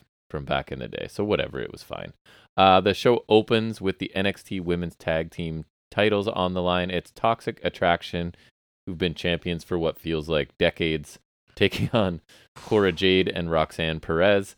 So Mandy Rose at one point gets thrown out of this because she pulls the referee out of the ring, so she gets sent to the back. After Jade takes out Jacy Jayne, Perez ends up hitting the pop rocks on Gigi Dolin to pick up the win here. That's about the extent of my notes for this uh, particular show. I went real quick. I thought this was a decent 10 minute tag match considering who was involved, right? I'm not a big fan of three quarters of this bunch, to be honest. Uh, the finish seemed to come really quickly, but it's nice to see Toxic Attraction finally lose the titles. Hopefully, step out of the spotlight for a little bit and not just win them right back the next day like they did last time. Oh right? my god, yes, they literally won them two days later. Right. So I'm hoping that's not the case. Um, I could see them though getting them back because I feel like they're in a hurry to split Jade and Perez up. Like I feel there's a Cora Jade heel turn coming, and they can't stop themselves from doing it like right away. Yeah, I think so. That would been a lot of this. We're best friends, and we oh, it's just too much over That the sounds top. so bad though. She would be so bad at it. I think so too, but I feel like it's coming. Uh, after the match, as Perez and Jade are celebrating, Perez announces she will face Mandy Rose next week for the NXT Women's Championship, so she's cashing in her tournament win, I guess. Rose responds by mocking Perez for thinking she could beat her. Sure, no problem. Uh, Pretty Deadly cut a very entertaining promo because they're just fun guys. Uh, they promised to take the NXT UK tag titles away from Briggs and Jensen. I hope that's true. Uh, entertaining duo those guys are. Mhm. Wes Lee versus Trick Williams. Uh, this was that ridiculous. is special. Trick comes out in Muhammad Ali inspired robe. That was kind of the coolest thing about this, probably. Uh, so Trick Williams ends up winning with his big boot. After, did you hear how he won this match? Do you know what he did to cheat? Um, yeah, something. He put rubbing alcohol on his hands and blinded Wes Lee with it, and won on a special episode in three minutes. Nice. Ugh. Uh, I didn't like this. It seemed out of place on a special episode. Like if you want this to feel like a pay per view, you don't put a three minute match on. But I guess it's a way of keeping the limited Trick Williams from working a long match, right? Because he's not very good yet. And I guess it establishes him as a heel, but this kind of felt like a waste of time to me. Where's Oh wait, I was gonna ask where Hayes is, but he's definitely He's on here. Yeah. Uh, Tony D'Angelo revealed to Legado del Fantasma that he had hospitalized Santos Escobar, and then he demanded Joaquin Wilde and Cruz del Toro follow Elektra Lopez's example by helping the family. I don't really understand what's going on here. So I, Nor do I care. since I stopped watching this product a month ago, I'm a little surprised that this story is still going on because it was going on for a, quite a while before I stopped watching, right? So I just don't know what why they can't. Just a waste of Escobar and to a certain degree Legado, right? They're talented guys in the ring. Um, and Escobar's a star. I don't know why they're shackling him with this nonsense, but they are. Tiffany Stratton taking on Wendy Choo is next. Wendy, ha- surprisingly, the babyface attacks Stratton backstage before the match and they brawl. Choo got a fl- few flurries in in this match, but Stratton picked up the win with her corkscrew Vader bomb in about five minutes. And actually, for a five minute TV match, I thought this was just fine. Um, Wendy Choo has a horrible gimmick, right? She's wearing pajamas and she's basically wrestling as a child, I guess. I don't know. but she's pretty good in the ring, and Stratton continues to improve every week. I would now consider Tiffany Stratton a can't miss talent as long as they let her get a bit more seasoning in NXT and don't bring her up too quickly. So I don't have a ton of confidence that'll happen, but she's really good for her experience level, I think. Uh, Apollo Cre- Crews comes out to a new theme to cut a fairly lengthy you say promo Apollo Creed? sorry, Apollo Crews. I don't know what I said. Who knows? A fairly lengthy promo on what it means to him to finally be himself again now that he's in NXT. Which means faking not being Nigerian. So it's like, yeah, exactly. I don't have an accent anymore, et cetera, et the cetera. Ni- the accent was real, right? no, but so it Oh. wasn't real, but his family has those accents. So Well, I think it was. I guess he's being himself. I don't know. Uh, so he's interrupted by Giovanni Vinci. So he challenges Crews to a match next week, saying he's giving Crews. I, th- I like this line actually. I'm giving you seven days give an find an excuse to give your kids on why you lose, sort of thing. So I Mhm. thought that was okay. Um, Crews is better on the mic than he was, but he's still not great, and they gave him too much time here. I thought the match could be good, but I, like you were asking earlier, I don't know who loses this match, right? Like Vinci's just been repackaged and reintroduced, and Crews just came back from main roster and sort of seems to be Right. pushed. So, I mean, all that adds up to a screwy finish, I would think, right? Because Mm, WWE can't distraction roll up seems to be the go-to. I guess so. Maybe involving Xyon Quinn, I'm guessing, but we'll see. Uh, Xyon Quinn, speaking of which, cuts a promo. He's mad at Apollo Crews for not including him Ah, in the promo when he listed because he listed a whole bunch of talent in NXT and he didn't mention Quinn, so Quinn's mad. okay. Exactly. That could apply to a bunch of people. Exactly. Um, the former A kid talks about being a math genius and reveals his new name of Axiom. Did you see this vignette? I heard about it. Yeah. So this sounds dangerous only because NXT have the tendency, right, to take one characteristic of somebody and make it their entire character. So that could hurt A Kid. He's really good in the ring. I'm not I'm really nervous about this. I'm a math guy. It's kind of like um one of the women right now is she wears glasses. She's really smart. She's a business Kiana lady. James, right. I So think. it feels like that route Why with do I know that? with A Kid. Uh, Robert Stone and Sophia Cromwell, who I also forget her name all the time, they complain about Von Wagner not being included in the Great American Bash. Solo Sikoa shows up, he and Wagner getting each other's faces, and it looks like we're getting a match between these two next week, I guess. I don't know. I, I imagine guess. Sikoa may put Wagner over and be gone, sort of thing. That wouldn't surprise me. Yeah, I hope so. Yes. Uh, backstage ahead of their match, Grayson Waller promises to take the gold from Carmelo Hayes. Hayes responds, makes it clear that any friendship he had with Wall- Waller, because I think they were affiliated in a, for a few weeks of me not watching, but that their relationship has been ruined. That is the match. It's the North American title with Carmelo Hayes defending against Grayson Waller. A bit of a heel versus heel dynamic here, which is never ideal. Uh, each man is willing to take shortcuts in this. They set the tone early after each man started out kind of with a fake handshake and a cheap shot attempt. Wes Lee uh, eventually shows up and takes out Trick outside the ring, causing a distraction at one point. Long story short, Mello hits his top rope leg drop for the win after about 12 minutes. I thought this was actually a really good match, both men showcasing their abilities. I love the charisma of Car- Carmelo Hayes. He feels like a star to me. His entrance tonight was really cool. I found out later it was inspired by Allen Iverson, who is a basketball player you would not know, but Fresh off the boat. he was cool. Uh, both of these guys are really talented. I'm not sure how much more time they need in NXT before a main roster push, but this match was was very good. I thought. Too small. Yeah, probably. Uh, the new girl in Chase University, forget her name. Thea Hale. Thank you. Why? Thea Hale, right? Good. So, anyways, she and Bodhi Hayward are roommates, and Bodhi's saying he's not doesn't get any sleep or something. I don't know what the implication is, but a field trip is suggested, and Chase finds an opportunity to yell at somebody as he always does and kick them out, but then agrees and says they'll be taking a field trip to London. So, guess what that means? UK baby. More 2.0 in UK, which is just what everyone needs. Uh, Tag team title matches next. The Creed brothers defending against Roderick Strong and Damon Kemp. So the idea is it's four members of Diamond Mine facing off for these titles. And before the match, they did a little promo together before Strong walked away from the rest of them as they were kind of warming up, I guess it was. Uh, so Brutus does hit his Brutus bomb to the outside at some point. Uh, Julius pinned Kemp. Of course, that's what it's called. With uh Julius ends up pinning Kemp with some basic move that didn't look great. I forget what it was, and then the sliding clothesline, which as well is not the most devastating looking finisher. lame. After 12 minutes, I thought the match was pretty good. Um, it never felt like the champions wouldn't retain. The Creeds should have a really long run with these titles, I think, and they need to move past whatever this story is with Roderick Strong that seems to be like starting and stopping and starting and stopping, right? They have problems, maybe they don't. Oh, they still do, maybe they don't. Just figure it out. Um, the finish to this was pretty underwhelming, but the match itself was pretty good. Ivy Nile talks about Diamond Mine and then goes over to help Tatum Paxley, who's being bullied by Carter and Chance, who I guess are heels now. Ivy invites Paxley to meet her at the gym to train, I guess. Uh, Ivy Nile's delivery still needs some work, but she seems more confident. And I don't know if this is the first signs of Chance and Carter being heels or if this is something they've been working on on the show I don't watch anymore, but that's where we're going. Main event NXT Championship Bron Breakker defending against Cameron Grimes. Gee, I wonder who's going to win. Again, no chance the champion's not retaining, so we only can hope for an entertaining match.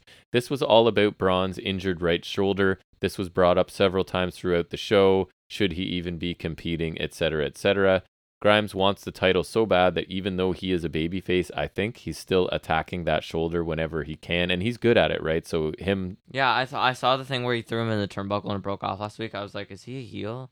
I, I think it's just kind of like I'll win, I'll do whatever it takes to win. I don't think he's back to heel. Although again, I'm not watching every week, so it's hard. to I don't say. think so either. But then I guess like if one of them's gonna work heel for the feud, Yes, it would be him. Right.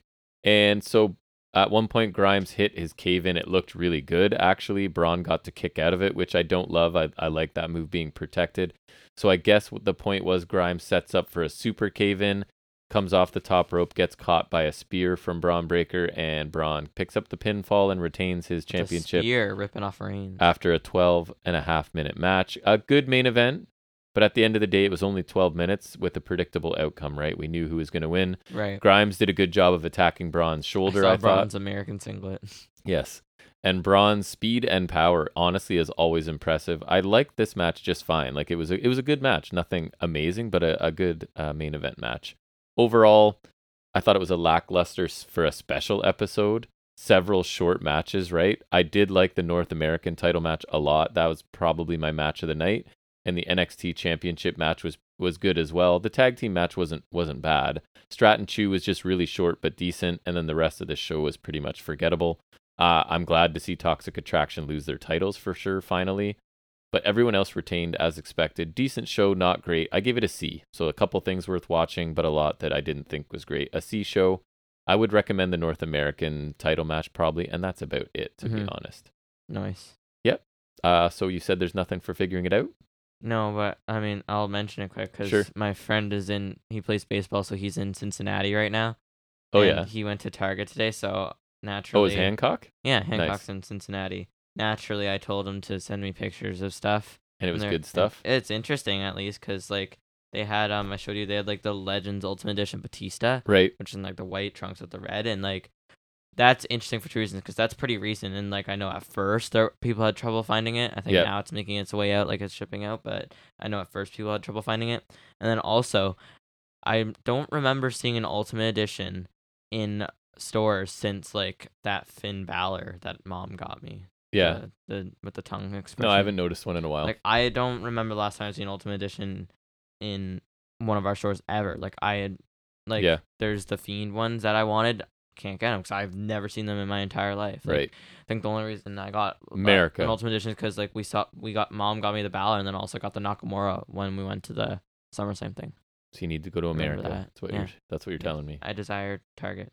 Nice. Um, there's also some uh AEW figures that I haven't seen. Like they have Unmatched Series three with the cards. They have Silver, Uno, Jay, and Grayson. I can't tell if behind there there's any Brodie Lee.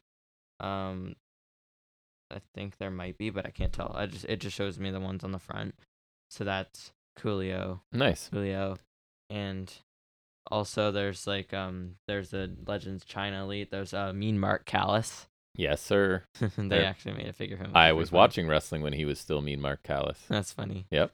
And then there's also Undertaker right next to the Mean Mark Callous, so that's pretty funny. Nice. Um, and yeah, that's it. There's also like the newest battle packs, but those kind of suck now. Anyways, that's just interesting because proving that our selection sucks, but So no new releases, just stuff that his friend saw in a random Target in the States. That's our update today. where I desire to be. Nice. Well, that's gonna wrap That's my vacation is a Target. nice. Simple. Simple man. That's gonna wrap up episode 103. I don't think there's anything special happening pay-per-view wise from any company that I know of. Doesn't No. seem like we get around to covering it anyways before the next episode. So Mm. we'll for sure be back here next Saturday for episode 104. I don't think there's anything coming out before that. We're approaching two years. We are approaching two years. also my birthday. Impressive. That too. So thank you as always for taking any time out of your week to listen to us two meatheads talk about wrestling. We hope to see you back here next week. And until then, take care.